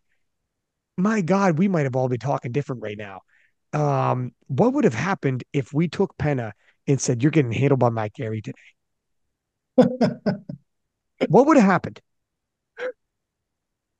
Are we You know, talking Penna's the king of powerlifting? What's happening right now? I think he's I'm on the getting a podium. million. You'd be on the podium. Yep, he'd be on the podium. It- God, we don't we don't know. You don't know. But I think if if you get someone who's not emotionally attached to him, it's like very good playboy. I seen all the videos. I got you. But guess what we're gonna do? Like, because Matt Gary don't give a shit. I'm gonna tell you right now. He don't give a shit. He's gonna take that steering wheel and he's gonna he's gonna he's gonna put the foot on the gas when he feels he needs and only as much as he needs. And he's gonna go 20 over the speed limit and and not get that speeding ticket. He's not gonna go over. But um, but to Penna's point, he's a passionate guy, and and I think like he's such a charismatic guy too. You'll be around him, and you'll start believing as well. you know, that's where you need a guy like Matt who's like, don't. It doesn't matter. None of it matters. Who knows? By the time Worlds rolls around, let's see what happens. Because Penna, like Penna is like is like Kyoto is like all of them. Now, having said all that, fine. We, we threw it all out there. Let me throw you guys the question. In the IPF, who is the best 66 in the world today? You're up first this time, Matt. Wow. That's really hard to say, man. I Yeah. mean, good Lord. I mean, look, he's the champ, right? So, I mean, you, you you have to give the champion their flowers because he's the reigning champ, and he is the reigning champ until June, whatever the date is of this year. And so someone has to come and knock him off the off his perch, so to speak, as far as I'm concerned, just like what I said about Keiko. And so all, all respect due to Penna and so forth. Um, you know, he doesn't have the the the the sexiest total nor the biggest total that we've seen and so forth. Um, but until that day, until he is quote unquote dethroned, he's the man. I mean, because we've got a bunch of potentials or what ifs on the powerlifting America side who are unproven at the international level. So I think it would be premature for me to say, oh, so and so's done X, Y, and Z over here under different standards and so forth. If they can, you know, we'll we'll see. It's it's to be determined. But I think right now it's him. I mean, Uh, he's the reigning champ. And I also was I, I also chose those words carefully, but it is in the IPF right now, Yep. IPF level, international level, who's made it that far. That's Uh, right. Eric, That's what. He's what earned do it. you think? Yeah. He's earned it, right? He he had the year where everything did not go his way. He made corrections. He came back. He had very close to his heart emotional, motivational reasons to do so, and he leveled up and he won a world title and he won the battle just now. And and, and even if it, like you, you win, you win ugly, it doesn't matter. You, he won. He like That's right. Everything I said that was maybe not the most favorable to Kyoto and Penna, Penna still won. So the, the, there was two 66s invited to Sheffield. Penna was the, the higher higher one, and he's the world champion. He's earned it. Mhm. So um, it would be, in my opinion, disrespectful, um, and and just prematurely inaccurate to say anything else. So I, I completely agree with Matt Gary. It doesn't mean that I think he's a heavy, heavy, heavy favorite, undeniable world champ again in the 66s for Worlds. I think he is in a very contentious position, um, but he's still top of the pile. Period. Well, first off, I agree with both you gentlemen. I think um, win, win ugly, still won, and the guy he won against in direct head-to-head competition, 66s, I think is a well, I mean, he's bro- unofficially broken the world record at, at Japanese nationals as phenomenal lifter. So the quality of opposition which he faced head-to-head at Sheffield was phenomenal, and he still came out on top. So he, it's got to be him. Let's see what happens at Worlds. He's forever vulnerable, which makes him he's the your makes your heart bleed every time he hits there and, and it's always entertaining and he grinds and it's it's part of it it's all part of the allure in and uh the romance that is uh Panagiotis. Let's move on to the 74s and Eric you're half Kiwi uh or or whatever the situation is over there. I won't pin you down and label you. You don't like it when I label you. But um Tim Monagatti won. And the yep. community said they pick him to un to upset reigning world champion um, Carl Johansson. Tell me your thoughts on the performance, your thoughts on the battle, and why do you think the community thought he was going to do this? Because of the deadlift video. Honestly, like it really, I think it really came down to him deadlifting something that was 10 kilos more than anyone anticipated that he would be doing and just going, whoa, okay. So there's reserve there. Um, that's why why I picked him. And uh, yeah, I mean it it wasn't as dominant on the day as, as it was in, on Instagram. It often isn't. But I mean still, man, it's a pretty big deadlift, right? So I you know, the really interesting story that I think is just Kel Bakkelund sitting back and going, yeah, yeah. I still got you. you know? Um, so I am actually very, very, very excited for the uh the, the 74s at Worlds. I cannot wait to watch that. But to, to answer your question very directly, I think it really did come down to what happened on Instagram. You know, I think I think Tim Monagatti uh, you know, putting up some big numbers on, online was like, whoa, because I mean, they were pretty close at Worlds, you know, and um, the only I could see the counter argument though like you got young guy on on the the apex trajectory uh, with with Cali, you know, coming up. Um, you'd think lots of room to grow, you know, and he's just, you know, he's young, right? And then you got Tim cutting down from the 83s, which more often than not is going to kind of cap you at where you're at or close to it. And it's going to give you a more defined range of what your capabilities are. Um, and then he kind of broke that narrative by by showing that massive deadlift on Instagram. I, I think that was basically I, I would be really interested if he just had decided not to share that that Instagram video, what the polling would have been. And what did you learn from the actual clash itself when they clashed at Sheffield? Well, I, I learned that I at least picked one battle right. I mean, that wasn't. I mean, I, if you saw my picks, uh, I, am I still the expert analyst based upon we we almost didn't book you for this. I'm going to be honest. After the Rory dropped out, you had to have someone else besides Rory, I cut Rory altogether. Can I be honest? He could make he could make the show. I was like, Rory, I seen your picks, and good God, we got to shake up the podcast a little. Um, but yeah, what do you think? Was it did it unfold the way you thought it would? Um, do you think now that Tim beat Carl, he'll pro he'll progress at a more rapid rate, and we should anticipate he, he retains the lead. Um, what are your thoughts on this? I'll get it. I'll get Matt's thoughts as well. But what do you think? What do you what do you glean from this? Yeah, I was really impressed with the squat. Um, you know, the uh, he he gained a good lead there. I think his bench press is this this this is a, out of all the lifts. If there's kind of deciding to kind of cap things, although I gotta say, we'll find out proves this not to be the rule in all cases um, when you cut a weight class, like your your your bench press is it it may be like just I'm protesting. No one's going to cross this line. Here's the picket. You know, your your bench is forever held held stagnant. It's something I've seen a lot. I really hope that's not the case. I hope we can move this bench up. But Tim's pretty lean, you know, um, and uh, and certainly uh, I, I don't want to sound doomy and gloomy on the bench. So it went pretty much the way I expected. And then he did what he needed to do on, on the deadlift. So and and won that little battle, chipped the, the the deadlift right before it. So played the game right, came out ahead. and um, the lead he had on on squat was enough to make up for the fact that he was behind on bench. Um, yeah, I I was surprised that Cali didn't do better. I, I was expecting a little more out of out of out of Cali. That that was kind of the main thing I took from from the Battle of the 74s there.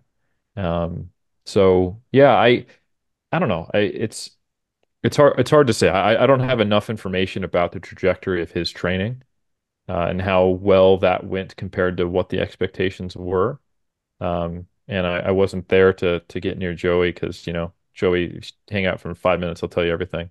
But uh, just would have, you know, unfortunately, I didn't have that uh that on-site backstage uh, privilege. So yeah. Hopefully next year, buddy. Matt, what do you think?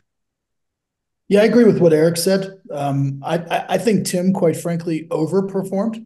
Um, I had I had Carl finishing ahead of him, um, but the the the Kjell Bakkelund factor cannot be overstated. I mean, he that that loomed large. I mean, he shifted things, you know, totaling 800 at Euros, bumping up the world record, not just barely, but by 10 kilos, and saying, I'm here. And him kind of waiting in the wings there as that first alternate. Uh, Kjell and I had a very funny conversation the, the night before the championships. He said, Where would you put me if if we had a last minute, you know, dropout? He goes, Where would you rank me? And I said, Well, quite frankly, I don't think I've seen enough of your training, but suffice it to say, with with Kjell's 800 and both Carl and Tim talking on podcasts and claiming that they were going to total 820s, 830s. I thought that was a bit unrealistic. Um, just looking at Carl's training and the amount that he has gained on his total from competition to competition has been incredible. He's had about a 3% jump in total if you look at his past two to three meets. And so I took what he totaled at Worlds and added 3% to that. I said, well, why not? And so that put me at, at at him totaling about 802 and a half is what I had uh, Carl projected at. And, and clearly, you know, he, he, he, he didn't hit that mark. He hit say 785 and a half. And I think also for Carl, most notably, is this guy, he's a guy who averages 8.4 attempts out of nine. Mm. And he only, and he only came up with seven. And so that, uh, you know, it doesn't sound like much, but that is significant. That's an attempt and a half that he didn't, wasn't able to gain and so for that reason, I think that he underperformed. And to Eric's point, I think Tim overperformed. You know, he was right on par with his attempts. He makes about an average of 6.9 and he made seven. So he was right there on his attempts. Um, I had Tim totaling a little less, but that deadlift, you know, it, it, it, you know, just like that scene in Gladiator where the guy says, win the crowd. I mean, he, uh, he clearly won the crowd in the favor you know, based on what he did on social media. I think it was a 345 that he pulled there. And it was yep. just, you know, and it looked and it looked comfortable. Now, who knows, you know, if he squatted and bench before that and was he on body weight that day and this, that, and the other. But anyway, that that swayed the crowd. But overall, uh, to Eric's point, I think it'll be exciting to see both of these guys coming back.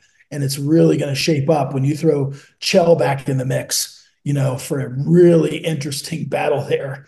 Um, in Lithuania. So I'm excited to see it. Okay. So another roundtable question. I'm glad you mentioned Kjell. Both you gentlemen, we'll start with Eric. Who is the best 74 in the IPF? In the IPF. Perk is not in the IPF yet.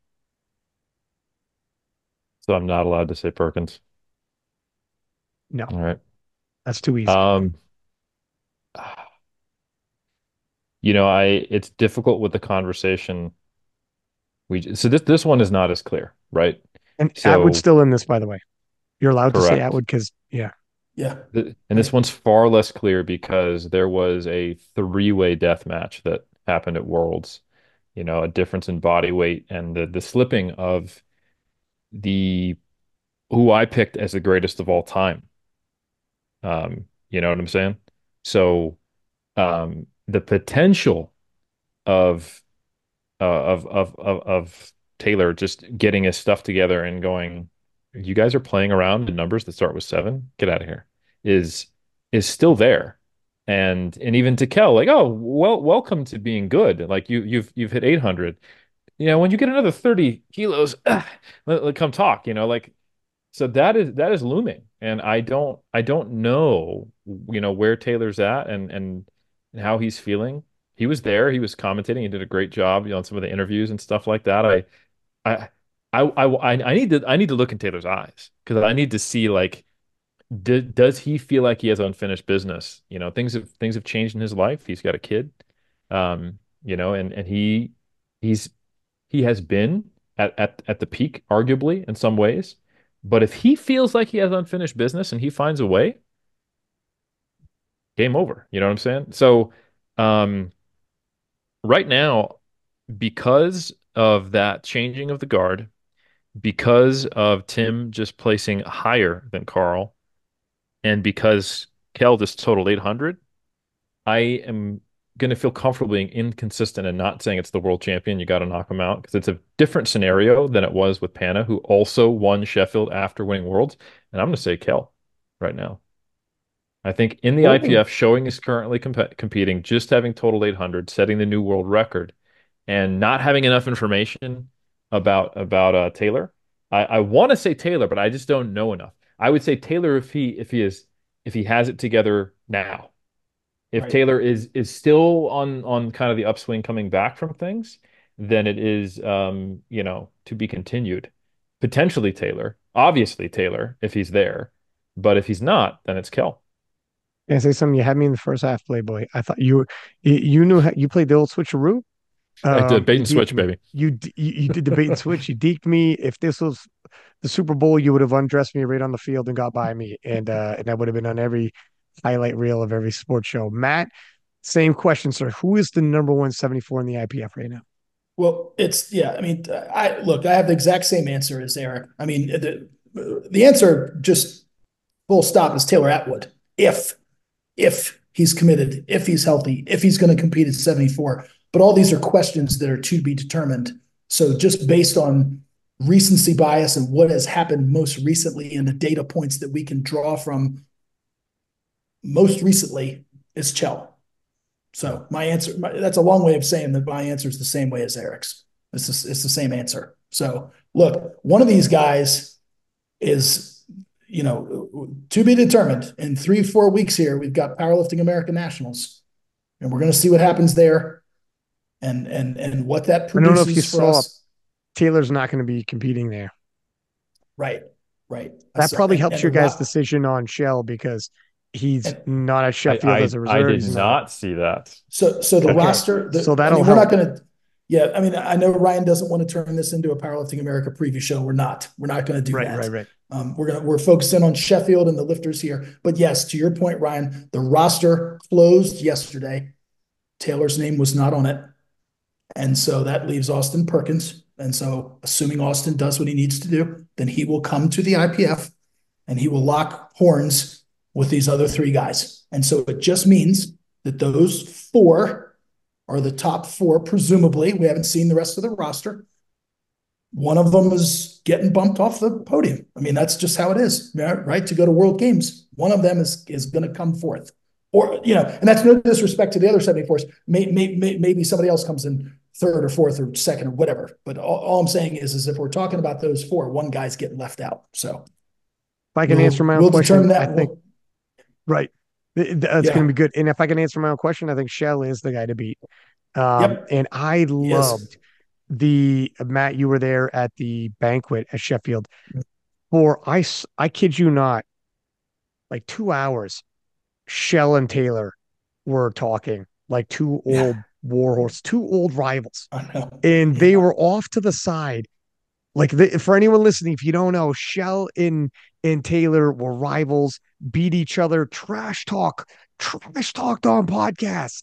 I remember mm-hmm. Kjell being on the podcast, being like, "You better bring your best, blah blah. You're a champ, but you won when I wasn't there last last time we were IPF Worlds together. I beat you." Taylor's like, um, I'm coming. I'm getting my revenge. They finally clashed into their rivalry stretch from 2017 to when Kjell won to 2018 when Taylor when Kjell wasn't there to 2019 when they clashed once again. Um, and finally the rematch. And then Taylor then beating his nemesis in one best lifter world championships became pound for pound the best in 2019. And then he fully blew it all away in 2021. And now that Kjell is back, it's kind of funny because Taylor doesn't seem the same. And for some people who wonder, will you see your rivals the same in years to come? Because right now feels contentious. No, those two guys were arm in arm. You couldn't separate them.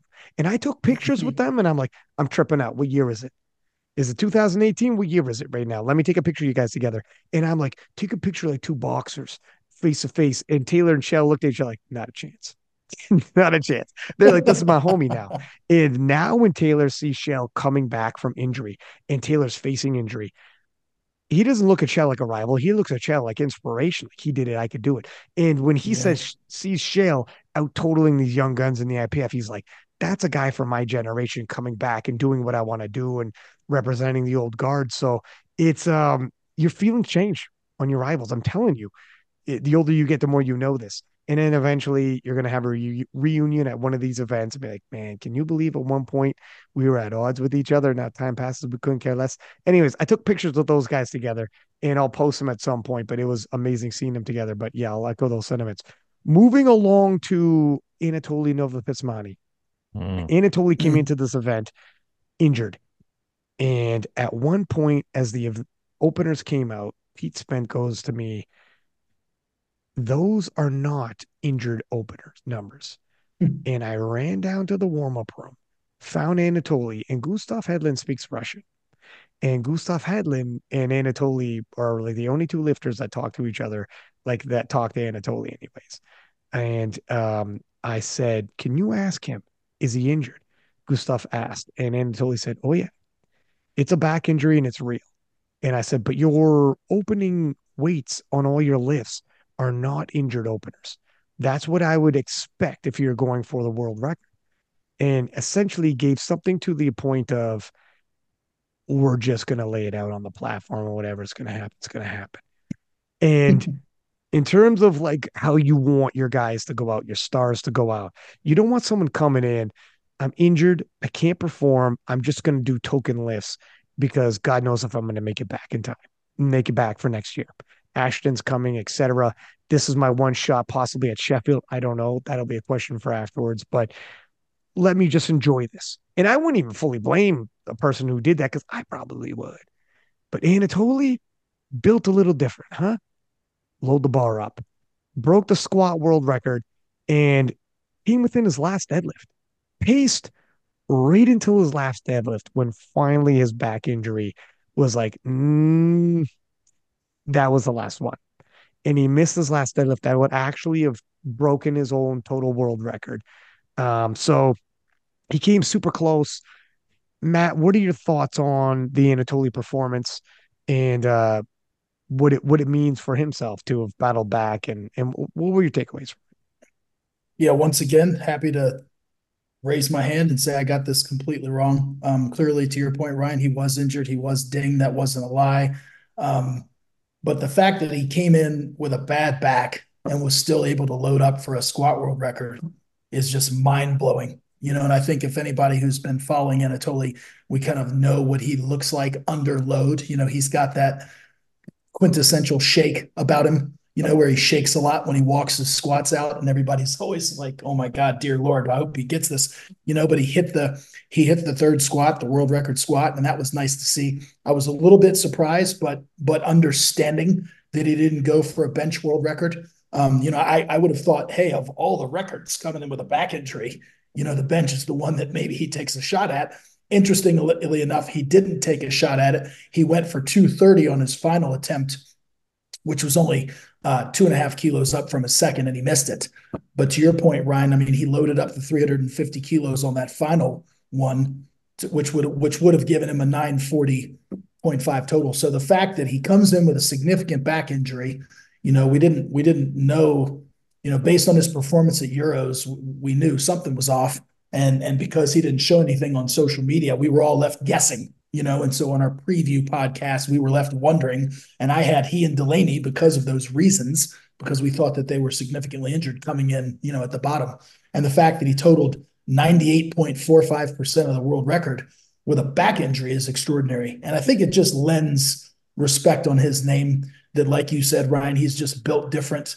And if you know anything about Ukrainians, they're just workmanlike and it's just this blinders on mentality, and it's just you know not a lot of uh, raw emotion, you know, and they just they just come about it and and and punch the clock, and and and that's what Anatoly did, and so I think my admiration for him and respect only grew, you know, by virtue of the fact that he came in less than himself and still put it on the line and competed like he did, you know, making seven out of nine and coming really close to just chipping his world record total. So I look, my hope and fervent prayer is that this guy is full throttle and 100% by Lithuania, because I think we all want to see what could be coming, you know, which is that clash, presumably between he and and uh, potentially Austin, or I'm sorry, Ashton.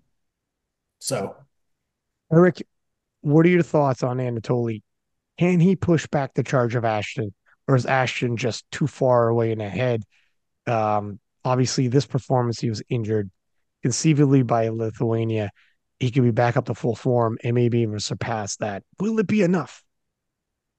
Yeah, this um I got this the least wrong out of all of us. And and that's the most I can qualify it. I can't I can't really pat myself on the back because I had uh, both Delaney and Anatoly coming in at the same like equal, equal to their their kind of normal normal performance and I placed them um at I think 940 and uh, and I think 837 and saw where they shook out.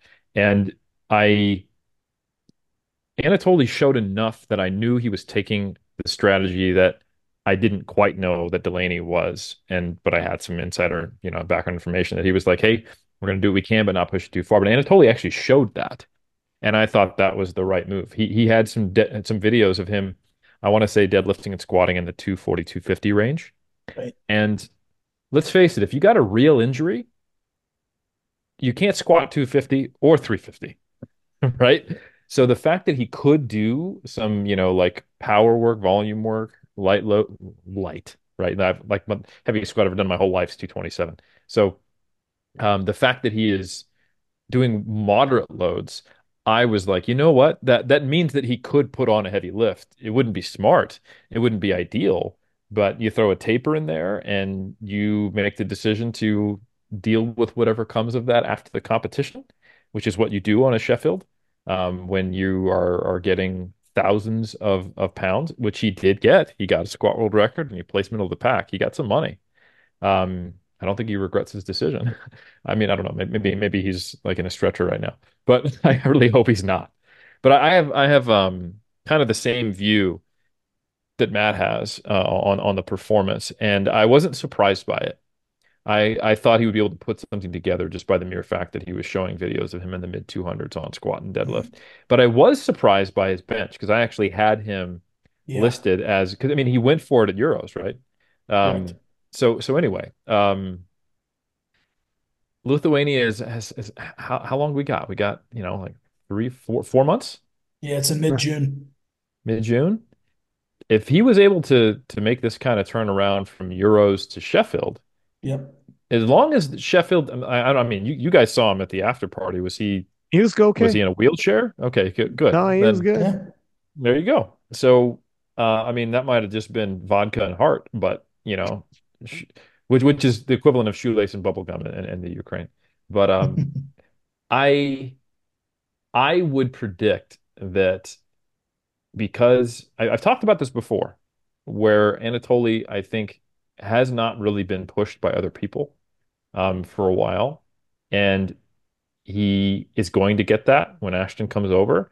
But I don't think we've seen the peak capabilities of of Anatoly, and I think um, they're both fierce competitors, and I I think it'll be. I think it absolutely will be a dogfight. I don't think either one of them is going to be able to walk away or, or stomp on the other by any means. I think it's going to be very close between uh, the two of them, and I'm actually quite excited for that that showdown. He's got enough time to be healthy. Let's put it that way. Moving on to Jesus Olivares. Uh, Matt, it was a bit of an uneven performance early on in the squats. Sensation.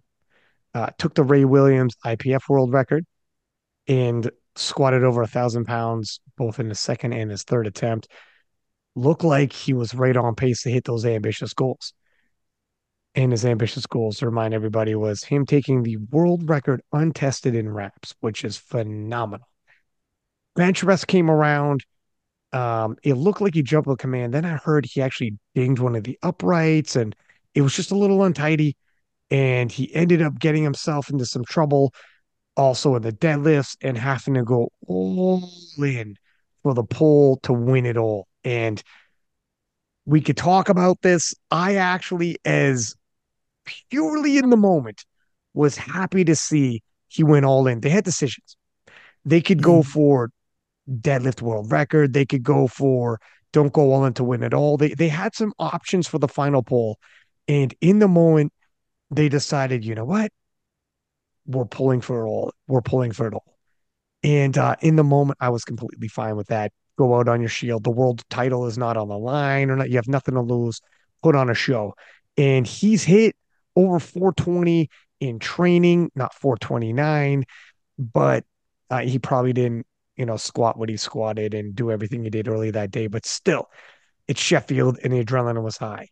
But Matt, what do you think with how it happened? Once the wheels started falling off and he fell behind, he was almost forced to start taking ambitious attempts if he's going to catch up, and then he really got behind it. Yeah, so let's back up to just an earlier part of this podcast, and I just want to ask you a question before I answer because I'll give a pretty thorough response. Are you privy to any inside information that I'm not? In other words, was did did he get hurt? Did he dings? Did he tweak something? Like I didn't I didn't really talk to Jesus afterwards. I, I, I, I wanted to I, I, I, I wanted to talk to him to obviously congratulate him on the world record squat. You know, Ray is my guy, Ray is my lifter, but I wanted to you know to be sincere in that and and congratulate him. But I just I I didn't. Our paths really didn't cross at the banquet. So anyway, I will do my due diligence at Powerlifting American Nationals. But anyway, was there something going on there that I didn't know about? He said nothing about injuries. Uh, okay. If he did, if he was injured, he didn't he didn't bring it forth when I was talking to him. Yeah, I, yeah, I, I have some information. I don't know if you guys have heard of Iron Culture. You guys have uh, both both been on there. Um, Once or twice. But I literally I recorded the Sheffield Recap Iron Culture episode with Omar. And if you don't know, um, and these are really good commercials. Uh, so they're amazing. But Jesus is a Rascal athlete, and he has done some amazing work with Rascal. So he does he does talk to Omar, and Omar shared some things. And I um I don't want to scoop my own podcast, but the bench press situation I don't want to jump line here, but do do, do we want to get this out on the table? This is shared information. Yeah, yeah, yeah, yeah, yeah. please, please. One hundred percent. Honestly, I think it, to be to be fair, it's going to affect my commentary a little bit. I mean, I'm still going to comment on what I think should have happened, right? From a from a strategical standpoint, because yeah. I think I think there were some significant mistakes that were made, and I yep. think you know. So anyway, but please go ahead. So yeah, I I, I know the, the the Matt Gary um, codex you know i've studied it well and and thou shalt not make more than a 10 kilo jump on bench press without mm-hmm. very very good reason is is one of those mm-hmm. um but uh according to jesus um he feels as, as i understood it from what omar explained that he only has so many big benches in him mm-hmm. and he feels that if he is to make those smaller jumps when he's already starting in you know that mid 500 pound kind of bench range that he cuts his top end off. So the decision to jump 20 um, yeah. was an individualized decision that I, I, I know like you know I, I looked at it as a coach as well I'm like man that's a even if you're benching 600 pounds that's a really big jump mm-hmm. um, and it's risky because um, when you're benching that much it's like missing your second attempt on squat, not your second attempt on bench, right? Mm-hmm. So so that was the the rationale as I understand it. And then there was the unfortunate rack command jump. So there no injury, fortunately. I don't I, I think I think he's um unless that's you know just information he didn't share with Omar either, but it, it sounded like it was more of a a personalized tactical decision um there, which yeah, did, like you said, Ryan, force him into where he went with the deadlift. But I'll, I'll, leave it there. Obviously, you know, Matt's commentary would be good to hear, but that that's kind of just now we all have the same information. Yeah, I mean, I look, I appreciate you saying that, and that that that adds some context and some some color to the conversation. Um, look, he he nailed the squat. I thought those attempts were were bang on. Um, yeah, squat world record. I think all of us probably projected him a little bit higher, or at least thought the ability was there to squat a little bit more. I mean, I thought, look, he's probably going to go for 480 or something, but hey, 478 is just as good of a world record as 480 in terms of, you know what I mean? It really, at, at, at, at that body weight and with those kind of kilos, you know, it really probably doesn't matter if you chip it or if you beat it by two and a half. So the squat looked good. Um, his third squat, I thought, looked in terms of effort about like his last one looked at Sheffield last year. So if you go ahead and look, kind of compare those two videos, um, they were both not the most beautiful looking squats that I've seen him do. He had to kind of fight for them. You know, they were fast because a lot of his squats kind of move that way anyway. Um, so I do think that he had a little bit more in the tank, but I think it was a good call and congratulations to him for getting the world record. Um, I want to go back to something that I've mentioned on some previous podcasts, and Eric, you you mentioned it as well, and everybody knows I've collected a metric ton of data on this stuff, and so it really um, holding weights in your hands feel much differently than they do when they're on your back or when they're out in front of you on a deadlift. And so, like Eric said, the, the data say that when you jump more than 10 kilos in a bench press, even at that strength level, things don't end well. And so I understand what he's saying that he feels like it cuts off his top end, but I'll give you an example going all the way back to 2014 IPF Classic Worlds in Potchefstroom, South Africa. I coached Ray Williams and I also coached my lifter that I was writing training for, an American, Matt Baller. And Matt was going for the world record in the bench press. And the now bench press god of the super heavies that we all know, and I'm going to mispronounce his name, Ryan, but it's it's Ilias uh, Boulahim from Algeria. Is that correct or close enough? I think so.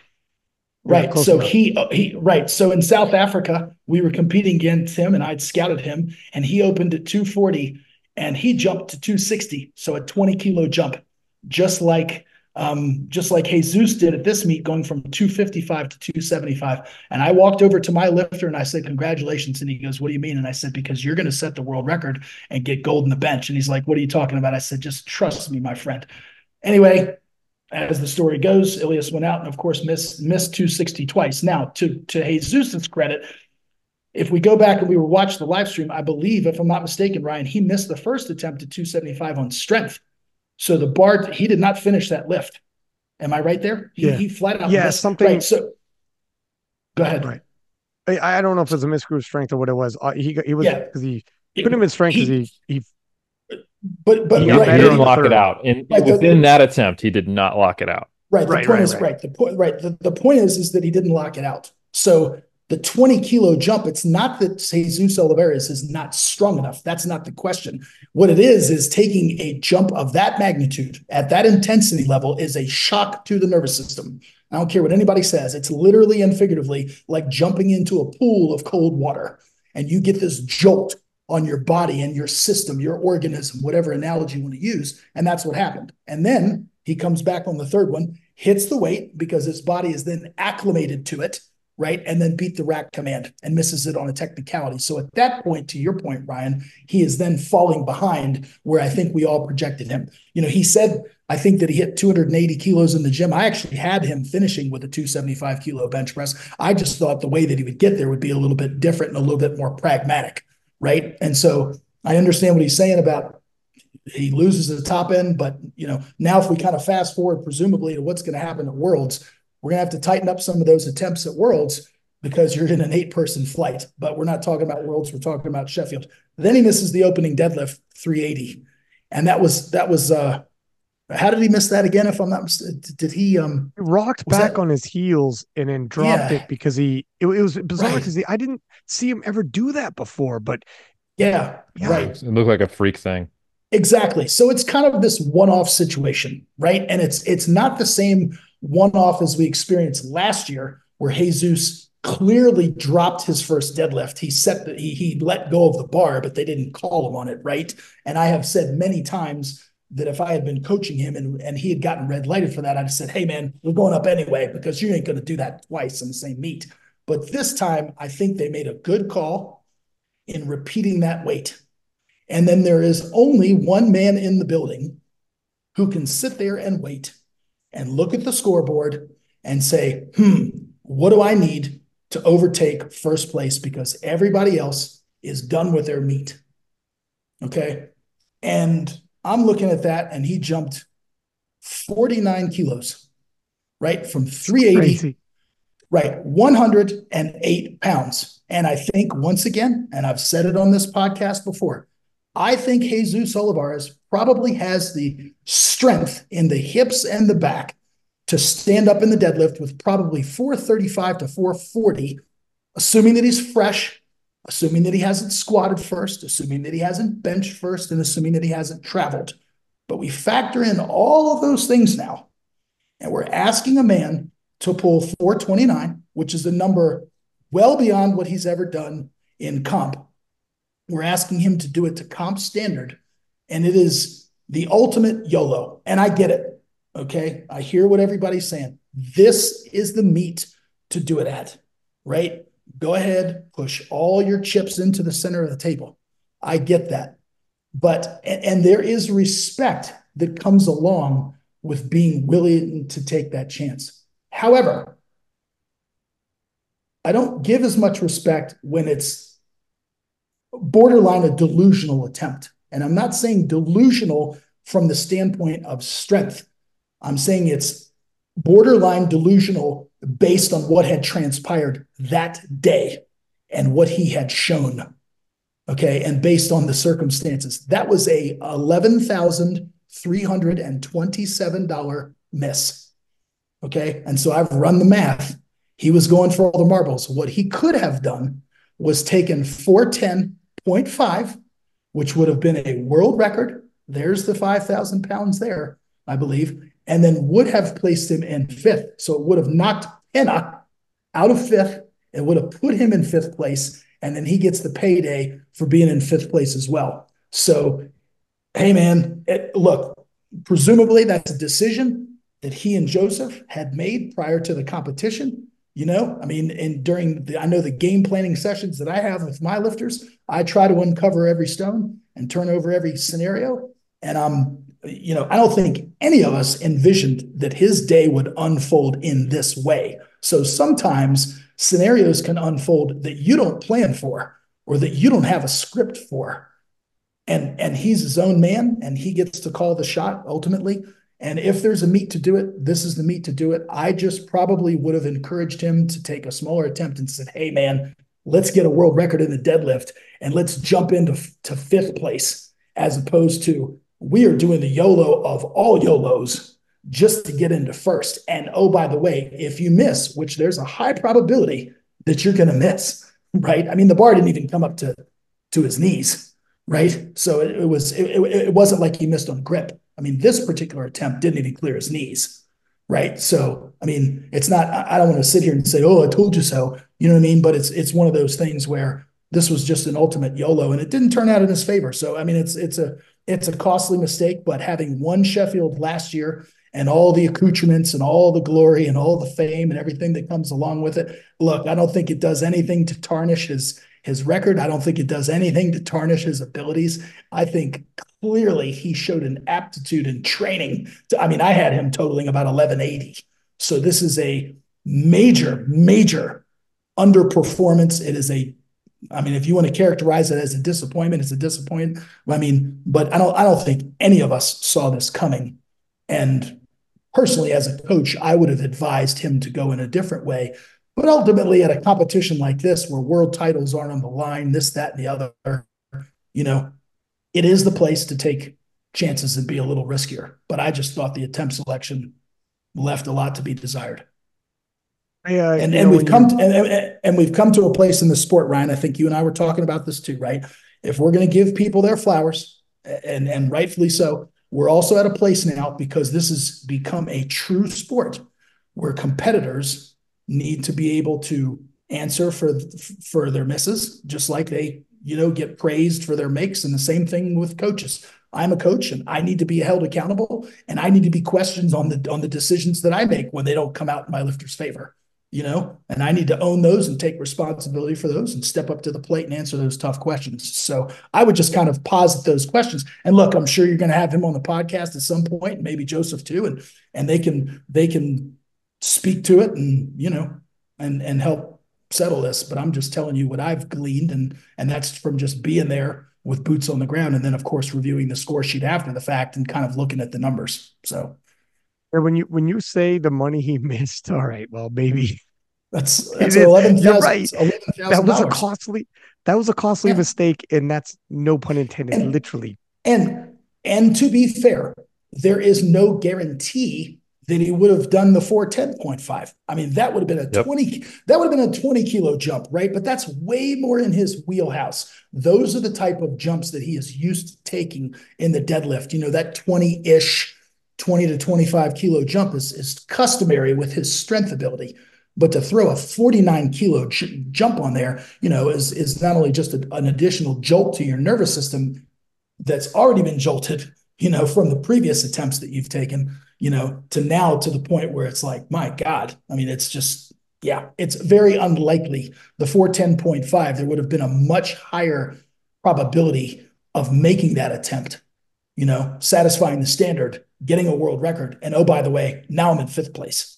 And we're talking about, wow, he came from, you know, 11th to fifth, as opposed to he's stuck down 11th. Eric, what do you think, buddy? And, and by the way, um, yeah, I stand by what we were saying, how people need to allow analysts to analyze without yeah. getting too we, emotional about it because I know the we, respect you have for Jesus Olivares. and I know uh, and, yep. It, or yep. Penna and everyone loves all these guys. But you have to be able to on these shows. I listen to MMA yep. and boxing podcasts all the time, and they have to be able to be analysts. And we're so tight niched that um we're friends, but people take it like almost personal if you don't pick them to win or if you critique a performance like man i have to do this otherwise fans of the sport don't have the opportunity yeah. to hear like other sports do where they're actual analysts our fans of our sport need to hear actual analysts and we got to remove feelings sometimes and i think you guys eric helms and matt gary nobody calls either of you disrespectful or say that you're don't handle yourself with integrity who has ever said that about Eric Helms and Matt Gary? So no need to go there, but I like uh 100% double down on. That's why I bring you guys on because I know you're going to shoot from the hip and call honest shots. Um, anyways, sorry, Eric, go ahead, sir. I see it mostly the same as Matt. And ultimately, when the chips are down, I would have advised a 410.5. And I'm not sure I would have been confident. Like Matt said, um, I think he meant to say 30 kilos. That's a 30.5 kilo jump. Oh, sorry. 380. Yes, that's right. 30.5. Sorry. Yes. Still big, you know, it's a huge jump. Yeah. Um, so, so if you guys recall from the preview episode, I, I had him taking 478 as a squat. And Matt was like, Hey, but if you're going to do it anywhere, you know, you go for that 500 here. And I was like, eh, he didn't, he didn't need it to win. And it's a record. It's risky, you know? Right. So right. that actually went the way I thought it would and that's why I was a little surprised by the decision on the deadlift.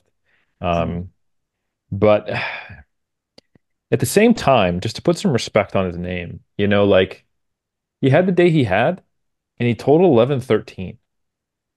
just to put that in perspective, and all due respect, the highest total of anyone below him, but after that in IPF is 11 12.5 on mm-hmm. Roy's, uh, sorry, Ray's best day. Mm-hmm. So it's kind of mind boggling when you think about what Jesus is capable of from a strength perspective. And we we watched him deadlift, and we said on this preview show that his was it 426. Yep. That actually yeah. like I, I think I was the one who thought I don't know maybe his shoulders aren't back, you know, and everyone else thought it was legal lift. So 429, I don't know if I would go quite as far as you, Matt, respectfully, to say it was delusional for the day. Um, because his squat looked good and bench just seemed like it was a whoopsie. You know, mm-hmm, mm-hmm. you know he he made it he made an attempt call that was like you said a shock to the nervous system, and then corrected and jumped to rack command. So I I don't know that there was data to say that he wasn't strong that day. Mm-hmm. So I I don't think it's unreasonable from someone who is the inaugural Sheffield champion. And if he got that deadlift, it wouldn't just be that, but also be historically totaling more than the raw wrapped total. Like it's it would mean a lot, you know, but it would also mean a lot to get a deadlift world record. So and and looking at the money, I, I would be of two minds. I would I would I wouldn't I wouldn't have pushed back if I was his coach if I said 410 and a half and he was like, "Let me go 429. I can win this. I can be have another historic win, defend my Sheffield title. I that's just three kilos less than I've done, cleaner Mhm. than than the deadlift that they passed on the overturn last year. You know, like it's it's it's not. I I, I personally, like I said, it's it's. It's a matter of degrees, not not difference of opinion with Matt. I think I, I didn't I don't quite see it as, as delusional, but I I also would have recommended 410 and a half, but I fully understand 429. I fully, fully do. Um, and I I didn't think he was going to I wasn't like, oh, he's gonna miss that. It was like, oh shit, can he do it? This would be incredible. It sucks that he's in that position. So I fully, fully get it. Um, and uh, yeah, it, it, it's it's crazy when you're dealing with those heavy of weights, how much you lose from missing. And it's also crazy to me that it's still heavier than the biggest total Ray Williams has ever put up by point five when he's just Mhm. kind of like really had things fall apart on him. To give you the idea of the strength potential of this man, it is truly shocking when you really think about it. Yeah, and I I just you while you guys. were saying that, Eric, uh, I just want to add one thing, Brian. What, what, what, while you were saying that, Brian or Eric, I just ran some additional numbers. And so, had he taken perhaps a more customary attempt selection process on his um, bench and finished with 265, let's just say, let's say he finished with 265, the additional 10 kilos only would have moved him into 10th place. So, really, rather insignificant. So Yeah. it, it really did kind of boil down to the deadlift. And again, just to clear, you know, I look, 425 is not a delusional number for him. He's got the strength to do it. Uh, that's let me clarify that a little bit.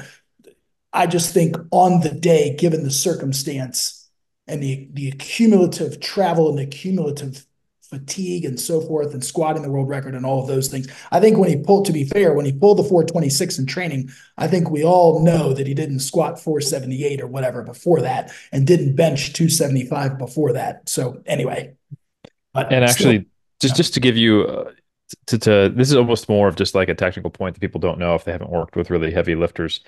We often talk about all the weight cut and how challenging it is for the the people who are not in the super heavies, but I don't think people appreciate how much strength will drop off if you lose weight as a super Mhm. Mhm. and how hard it is when you weigh over 400 pounds to maintain weight when you're doing international travel yeah. and how much of an impact that can have. So, you know, it is um that that is not an insignificant thing, and people sometimes just don't talk about that with supers, but it's a big deal doing international travel. And if and if yeah. like I, I've heard of supers losing five kilos uh, in a day, you know. Um, And so yeah, yeah. And to, and to your point, this was the heaviest that he has ever been. Five Mhm. kilos to the fact he weighed in at 186.7. So this was the heaviest, biggest, most robust, strongest Jesus Olivares, or potentially the strongest that we've ever seen. yes, And look, the the fan in me is disappointed because you want you we all want to see him hit that, you know, whatever he's capable of. So to be continued, I think he will. It's just, you know, the environment needs to be right for that to happen. So I think that's exactly what it is, man. Your last thought there is he's capable. Everyone, his yep, prep was amazing. That was like a amazing. historic prep. It didn't hmm unfold. It did. The wheels started coming off on bench, and they never really got back on. But he's for sure cable. It's only time. So the naysayers got a little bit of time right now, but Jesus is going to Yeah. rally back. He made a really good post saying losing hurts so much more than winning feels good. Uh, and it's weird that he would pose it and word it in a way of losing. I get it because it's a competition, but on the same token, yeah, his look what his quote unquote losing total was. It's incredible. He's the strongest man that ever lived. With all due respect to all those world strongman comp- competitors out there, in terms of the man whose body can generate force, I think it's Jesus Olivares of all time. He's a remarkable talent. And um, in hmm the moment, I could tell you just in the moment, but I was a commentator. I, and you guys know when I'm commentating, purely it's entertainment factor, and that's how my mind is. When I remember when he loaded up 429, I was like, good. This is how the show needs to close. And he was like a bull ready for the gates to open to charge at it. And the, I could tell you the crowd wanted him to load that. He missed it. and you guys are coaches and you're going to look at not the same. And I respect that as well. But I remember at the time thinking as a fan, good, good. That's how we go. That's how the show is going to stop. But um, but yeah, we all have to view it through different goggles, and uh, you sure as hell should not be loading for your lifters for entertainment value. So don't follow the commentators. Uh, go all in. That's going to be good for viewership. Um, but let me open up the floor here, fellas. I'm we're going to save a deep dive of the women's um, for the women's podcast episode, but I wanted to give you guys a couple of minutes if you had anything you wanted to talk about in terms of uh, what you saw on the women's side. Not a deep dive, but go ahead, Matt, or anything, any I, any topic we haven't talked about yet. Period. Let me just. Well, also, I just yeah, just before we get into the women, I think we'd be remiss if we didn't touch on Tony Cliff for just a oh, wait, second. I have Tony in here. Wait a second. No, no, yeah. I haven't. Yeah. No, wait, actually, I have Tony in here. Thank you. There it is. This one's actually yeah. for Eric, and then I'll double back to you, Matt. Okay. Cool. Eric. Okay. Um, yep. Tony Cliff did not have the day he wanted, but at 40 years old, and this is nearing the end of his athletic career, and he's been around. Now you also had a very similar path late grabbing your pro card and bodybuilding at 40 years old and you've talked about this. So i was actually saving this question for yourself and you jump in too matt afterwards. But what were your thoughts on the Tony cliff him being able to he hung on in his career clinching the world title when he did obviously sheffield is in the uk and he, this is his host nation and for Tony to be able to experience this just weeks away from his 40th birthday, sure, he did not live up to a thousand kilos, the world record, but Tony knows how to sell. And I think it was almost like a wink, wink. I'm going to sell this right now and I'm going to drop some sound bites for you guys. And he did. And, and SBD chopped it up and sent it out and he did his job. And the crowd received him and loved him before, after, during. I mean, it's it's almost like a feel good story. Whatever happens with Tony Cliff now, all the the world titles, the world championships, and everything he's achieved. If this is the last major event that he's in the mix, I don't know what's going to happen at Worlds. He's he's going to be in the mix in that one too. Let's be honest. But this is he's the reigning world champion in this one. Like he's the guy coming in. However, this was going to play out. Is this still a good story for Tony? What was your feeling on it? because he's I asked him afterwards and he was like, it was one of the best moments of my life, my athletic career. Mm-hmm. I'm just so happy I was able to to be here. When you're pushing 40 and you can have check this off. And no one will ever take away in your host nation 2,000 crazy fans, all the people worldwide. And I'm tossing it to you first because you've kind of similar in a different sport. Yeah. Well, I, I, really appreciate that acknowledgement, Ryan. Um, yeah, like I placed seventh in uh, the pro division at WNBF Worlds in the middleweights um, back in November, and I can't tell you like if you were someone who had been, you know, placing in the top five in the pro division for Worlds for the last five years, and you were 28, you would probably view it then differently than me you know, but I had just turned pro three weeks prior to that. Um, something that I had been actively had as a goal to get my WNBF pro card, which is the largest, um, most competitive internationally natural bodybuilding organization since I had the goal that I set in 2006 when I went to my first competition where I got to see uh, someone get their WNBF pro card. And then I started competing in the in the WNBF in 2009. So that was a 14 to 16 year goal in the making, depending upon how you how you dice it.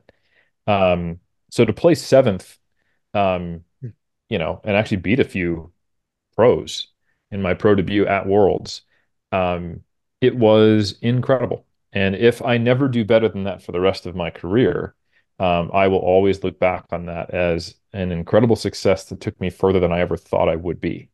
Um, and I think powerlifting is more developed than bodybuilding. So I'm, I'm not going to say it's the same as getting the opportunity to get selected at Sheffield because Sheffield is truly the champions of champions. This would be a whole nother level. But I think it is, it speaks to it's probably something that I understand at a, at a, at a now experiential level. Um, to how, how Tony feels that way, despite maybe not performing the way he wanted. Because anyone who is on the Sheffield stage can argue and say, I am one of the best powerlifters in the world. I'm mm-hmm. not just a world class powerlifter. I am the best among world class powerlifters. So there is like as soon as you get that invite, there's there's no room for shame, in my opinion, even though some of these athletes hold themselves to an unrealistically high standard, because you are on a level that is difficult for most people to fathom. You know, not not to spoil. You mentioned the like the uh the women's show. I got Agata Sitko totaled 600 kilos at 69. I have totaled 600 kilos at 93, and I have slightly yeah. different physiology in in the lower half of my body. You know what I'm saying? So, um, yeah, clearly, clearly, I'm not going to be even three levels below the people at Sheffield in terms of like sport development. So what I can say is I think that's a very commendable perspective in Tony, and I really hope he keeps going because I will say there are people in their late 40s and 50s that we discussed in the GOAT episode um, who have continued reigns in powerlifting much further than 39 or 40. Um, and the same thing is also true in, in, in bodybuilding. I think when you are drug free and when you are talking about static strength, not like explosive power or uh, some of the other you know types of qualities that degrade earlier with age, you have probably more shelf, life than you think, and it's really just about staying injury free and having the will. Um, so I, I I think it's awesome. I hope Tony keeps going, and um, it almost doesn't matter how he performed, in my opinion. But I did I did love that he was like, I'm coming for a thousand. And then you start to see his squat attempt selection, his bench attempt selection, like, oh, this is very reasonable. You know, like mm-hmm. I'm setting myself up I'm to go for the bench reasonable. record. And I went three for three on squats. And then screw it. You know, like once we're I've already missed a deadlift, and, and what's the point of going for 360 again? Let's chuck 385 on there and, and see see what the hell happens. Like if there's a place to do it, it's the Sheffield, right? So that that that's my feelings on it. I uh coming into this, I knew the pair. I was like, this question is going to be teed up for Eric because of the similar. You would have it, like you said, it wasn't the exact same, but you would have the similarities in terms of be able to speak on when you get there at 40 and you're amongst the best of the best. It's like it's different. It is different. Try it at 40. Some of these guys at 25. Try to end up at win a world title and get to Sheffield and and see what's up and to be like, I'm still here still here and i'm and his perspective he knows like i'm i'm i might not be here ever again it's different so when you hit that when he walked i talked to him beforehand me and tony talk and i talked to him beforehand and i knew he's going to do this anyways but i was like embrace it and remember it man like drink it all in like a thirsty man it's different. Things are different when you know these moments are fleeting. It's different when you're 40 and you're walking out there like, I, I don't know. So I'm gonna, I'm not gonna. You walk out, you look at the crowd, like I'm gonna take a mental picture right now, as opposed to you're 25 and you're like full of piss and vinegar. You know, you don't Gavin ain't approaching that the same way that Tony Cliff is. You know what I mean? And um, I think Tony had that attitude going in, and then afterwards, it was easier to be like, all right, I didn't hit the numbers I wanted, but I got, I had my moment. I fuck it. I threw and to your point with the last deadlift, different than Jesus. He threw it out there like, yeah, let's have fun. Let's fire my shot. I don't know if I'm coming back 40. Maybe I do, maybe I don't. Let me go out on my shield. If I hit this, my God, they're gonna sing songs about me in the bars tonight. You know, um, Matt, what do you think, buddy? I agree with everything you guys said. I'll just add just a little bit, obviously, because I usually come at things from a tactical perspective kind of look at data and nuts and bolts. Um, but yes, I agree with everything you said, and I'm going to add on to that at just the end. Um, I, I, thought his bench attempt selection could have been a little bit better. Having I, I spoke to Tony in the lobby uh, the morning that we were leaving, so this was after the banquet, after the Super Bowl, um, where I sat with you and Tony Ryan during the Super oh, Bowl yeah, yeah. and and yeah. explained how American football works and how it's played and the rules. And I am confident that the two of you now understand the game, and that makes me very very that makes me very happy. Um, that was a win for sh- American football. Yeah, that we that we shared that moment together, um, kicking back a few a few adult beverages and explaining American football. But anyway, I spoke to Tony. He told me that he benched. Um, where I think we all saw that he hit 255 and change in training. He posted that, albeit a touch and go. So his rationale when I talked to him was he wanted to open on 240, which was what he did. Go ahead and swing for the world record. And then potentially, if he had the world record on his second, his plan was to go up to uh, 260 kilos, or at least that's what he wanted to do, which would have just been, you know, just mind blowing. Um, it didn't happen. He missed, you know, both his second and third attempt on strength.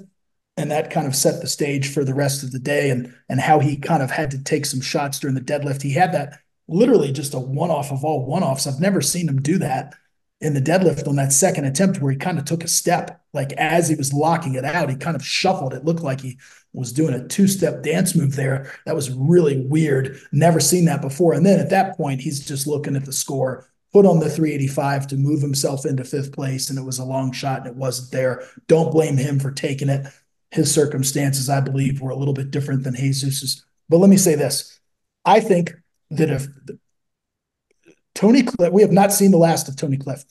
Um, and and I absolutely love him and respect him as a two you know two genre athlete here, both equipped and and and raw. What he's done for British powerlifting um, has been amazing. You know, he is the grandfather, the godfather, w- w- whatever term you want to use of British powerlifting. And I think it's phenomenal. And I just love him. And he is going to come to, to the world championships. Okay. He is going to be in Lithuania. And I'm telling you right now, he's going to podium and he is going to make it to the world games.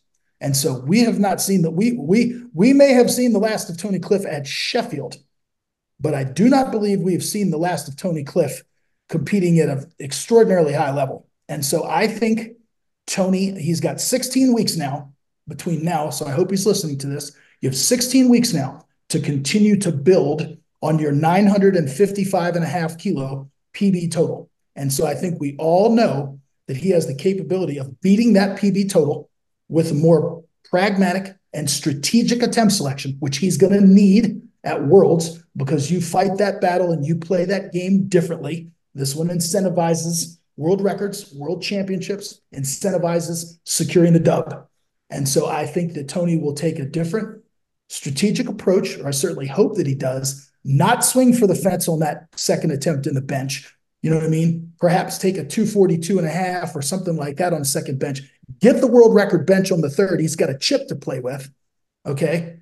And I believe he will podium in Lithuania and make it to World Games and put on a good show there. So that is my challenge to you, Tony.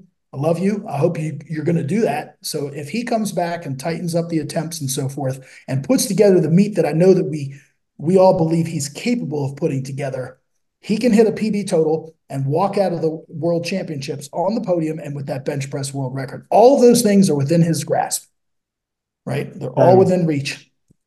That would be and amazing. That would be, yeah, that, that, that would be yeah, that would be phenomenal. He doesn't need to go into the world championships and hit a world record total. Forget about the, you know what I mean? You just need to go in there and do your part, make lifts, make eight or nine attempts, be relevant at the end. You've got a really big deadlift. You know what I mean? Will it's to be determined on who's going to come over on the American side and the other competitors, but judging from the from the cast of characters where that were in Malta, Tony Cliff is going to podium at Worlds. I'm telling you, he's going to podium. And with Tony, better attempt selection, he'll hit the world record bench too. He's capable. I know he is. Tony by 2025 at the World Games would be insane.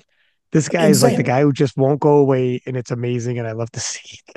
And, and I love it. We we, I hope we he makes there. It. Yeah, we all do. Yeah. It would be great, great for powerlifting, man. Yeah, yeah, great for master, great for masters lifters. You know? Yeah, he's uh, God damn, so, how, how did we get here, huh, Tony? But here we legend. are. He's a legend. All right. Um, yeah. So is there anything look we we've done this. We're closing in on two and a half hours. So yeah, I don't know yeah, how many highlight we have a whole episode on the women's. Do you think we gotta throw anything out there or do you think we're good, gentlemen? You know, I, I snuck in the uh the Agata Sitko total. Yeah, so I, I, feel like we did our job and I think I don't want to steal any of the uh the thunder that you guys are gonna have in that awesome episode. I can't wait to listen to it. Yeah, thank you. And yeah, two and a half hours later, I think we've uh we've covered our bases, dude. This this is this was a really good podcast, gentlemen. I appreciate um, the breakdowns and uh, the different takes on it, and I like the format. where I throw a question to one of you first and then open the door for the other one to add on to it. And then even have a couple tabled questions for both of you, like who's number 166 or who's going to blah, blah, blah. We're, we're, we're starting to get on to something here, fellas. It's a good format for the recap. And um, I also want to revisit the powerlifting Jeopardy. And we have to try to hunt down somebody that could challenge Matt Gary. That's not going to be easy. But It, when it ain't me. but I need to find some new challengers. And uh, and somebody's got to make a run at Matt Gary. Put a pin in that one. I'm thinking about this. And if anyone's Okay. listening, give me some ideas and DM. Some people actually stepped up, so we'll see what happens. But I just need a little time. So, anyways, um, everybody listening, please do subscribe, give us high ratings as per usual. And until next time, six pack Lapadat. And we are out.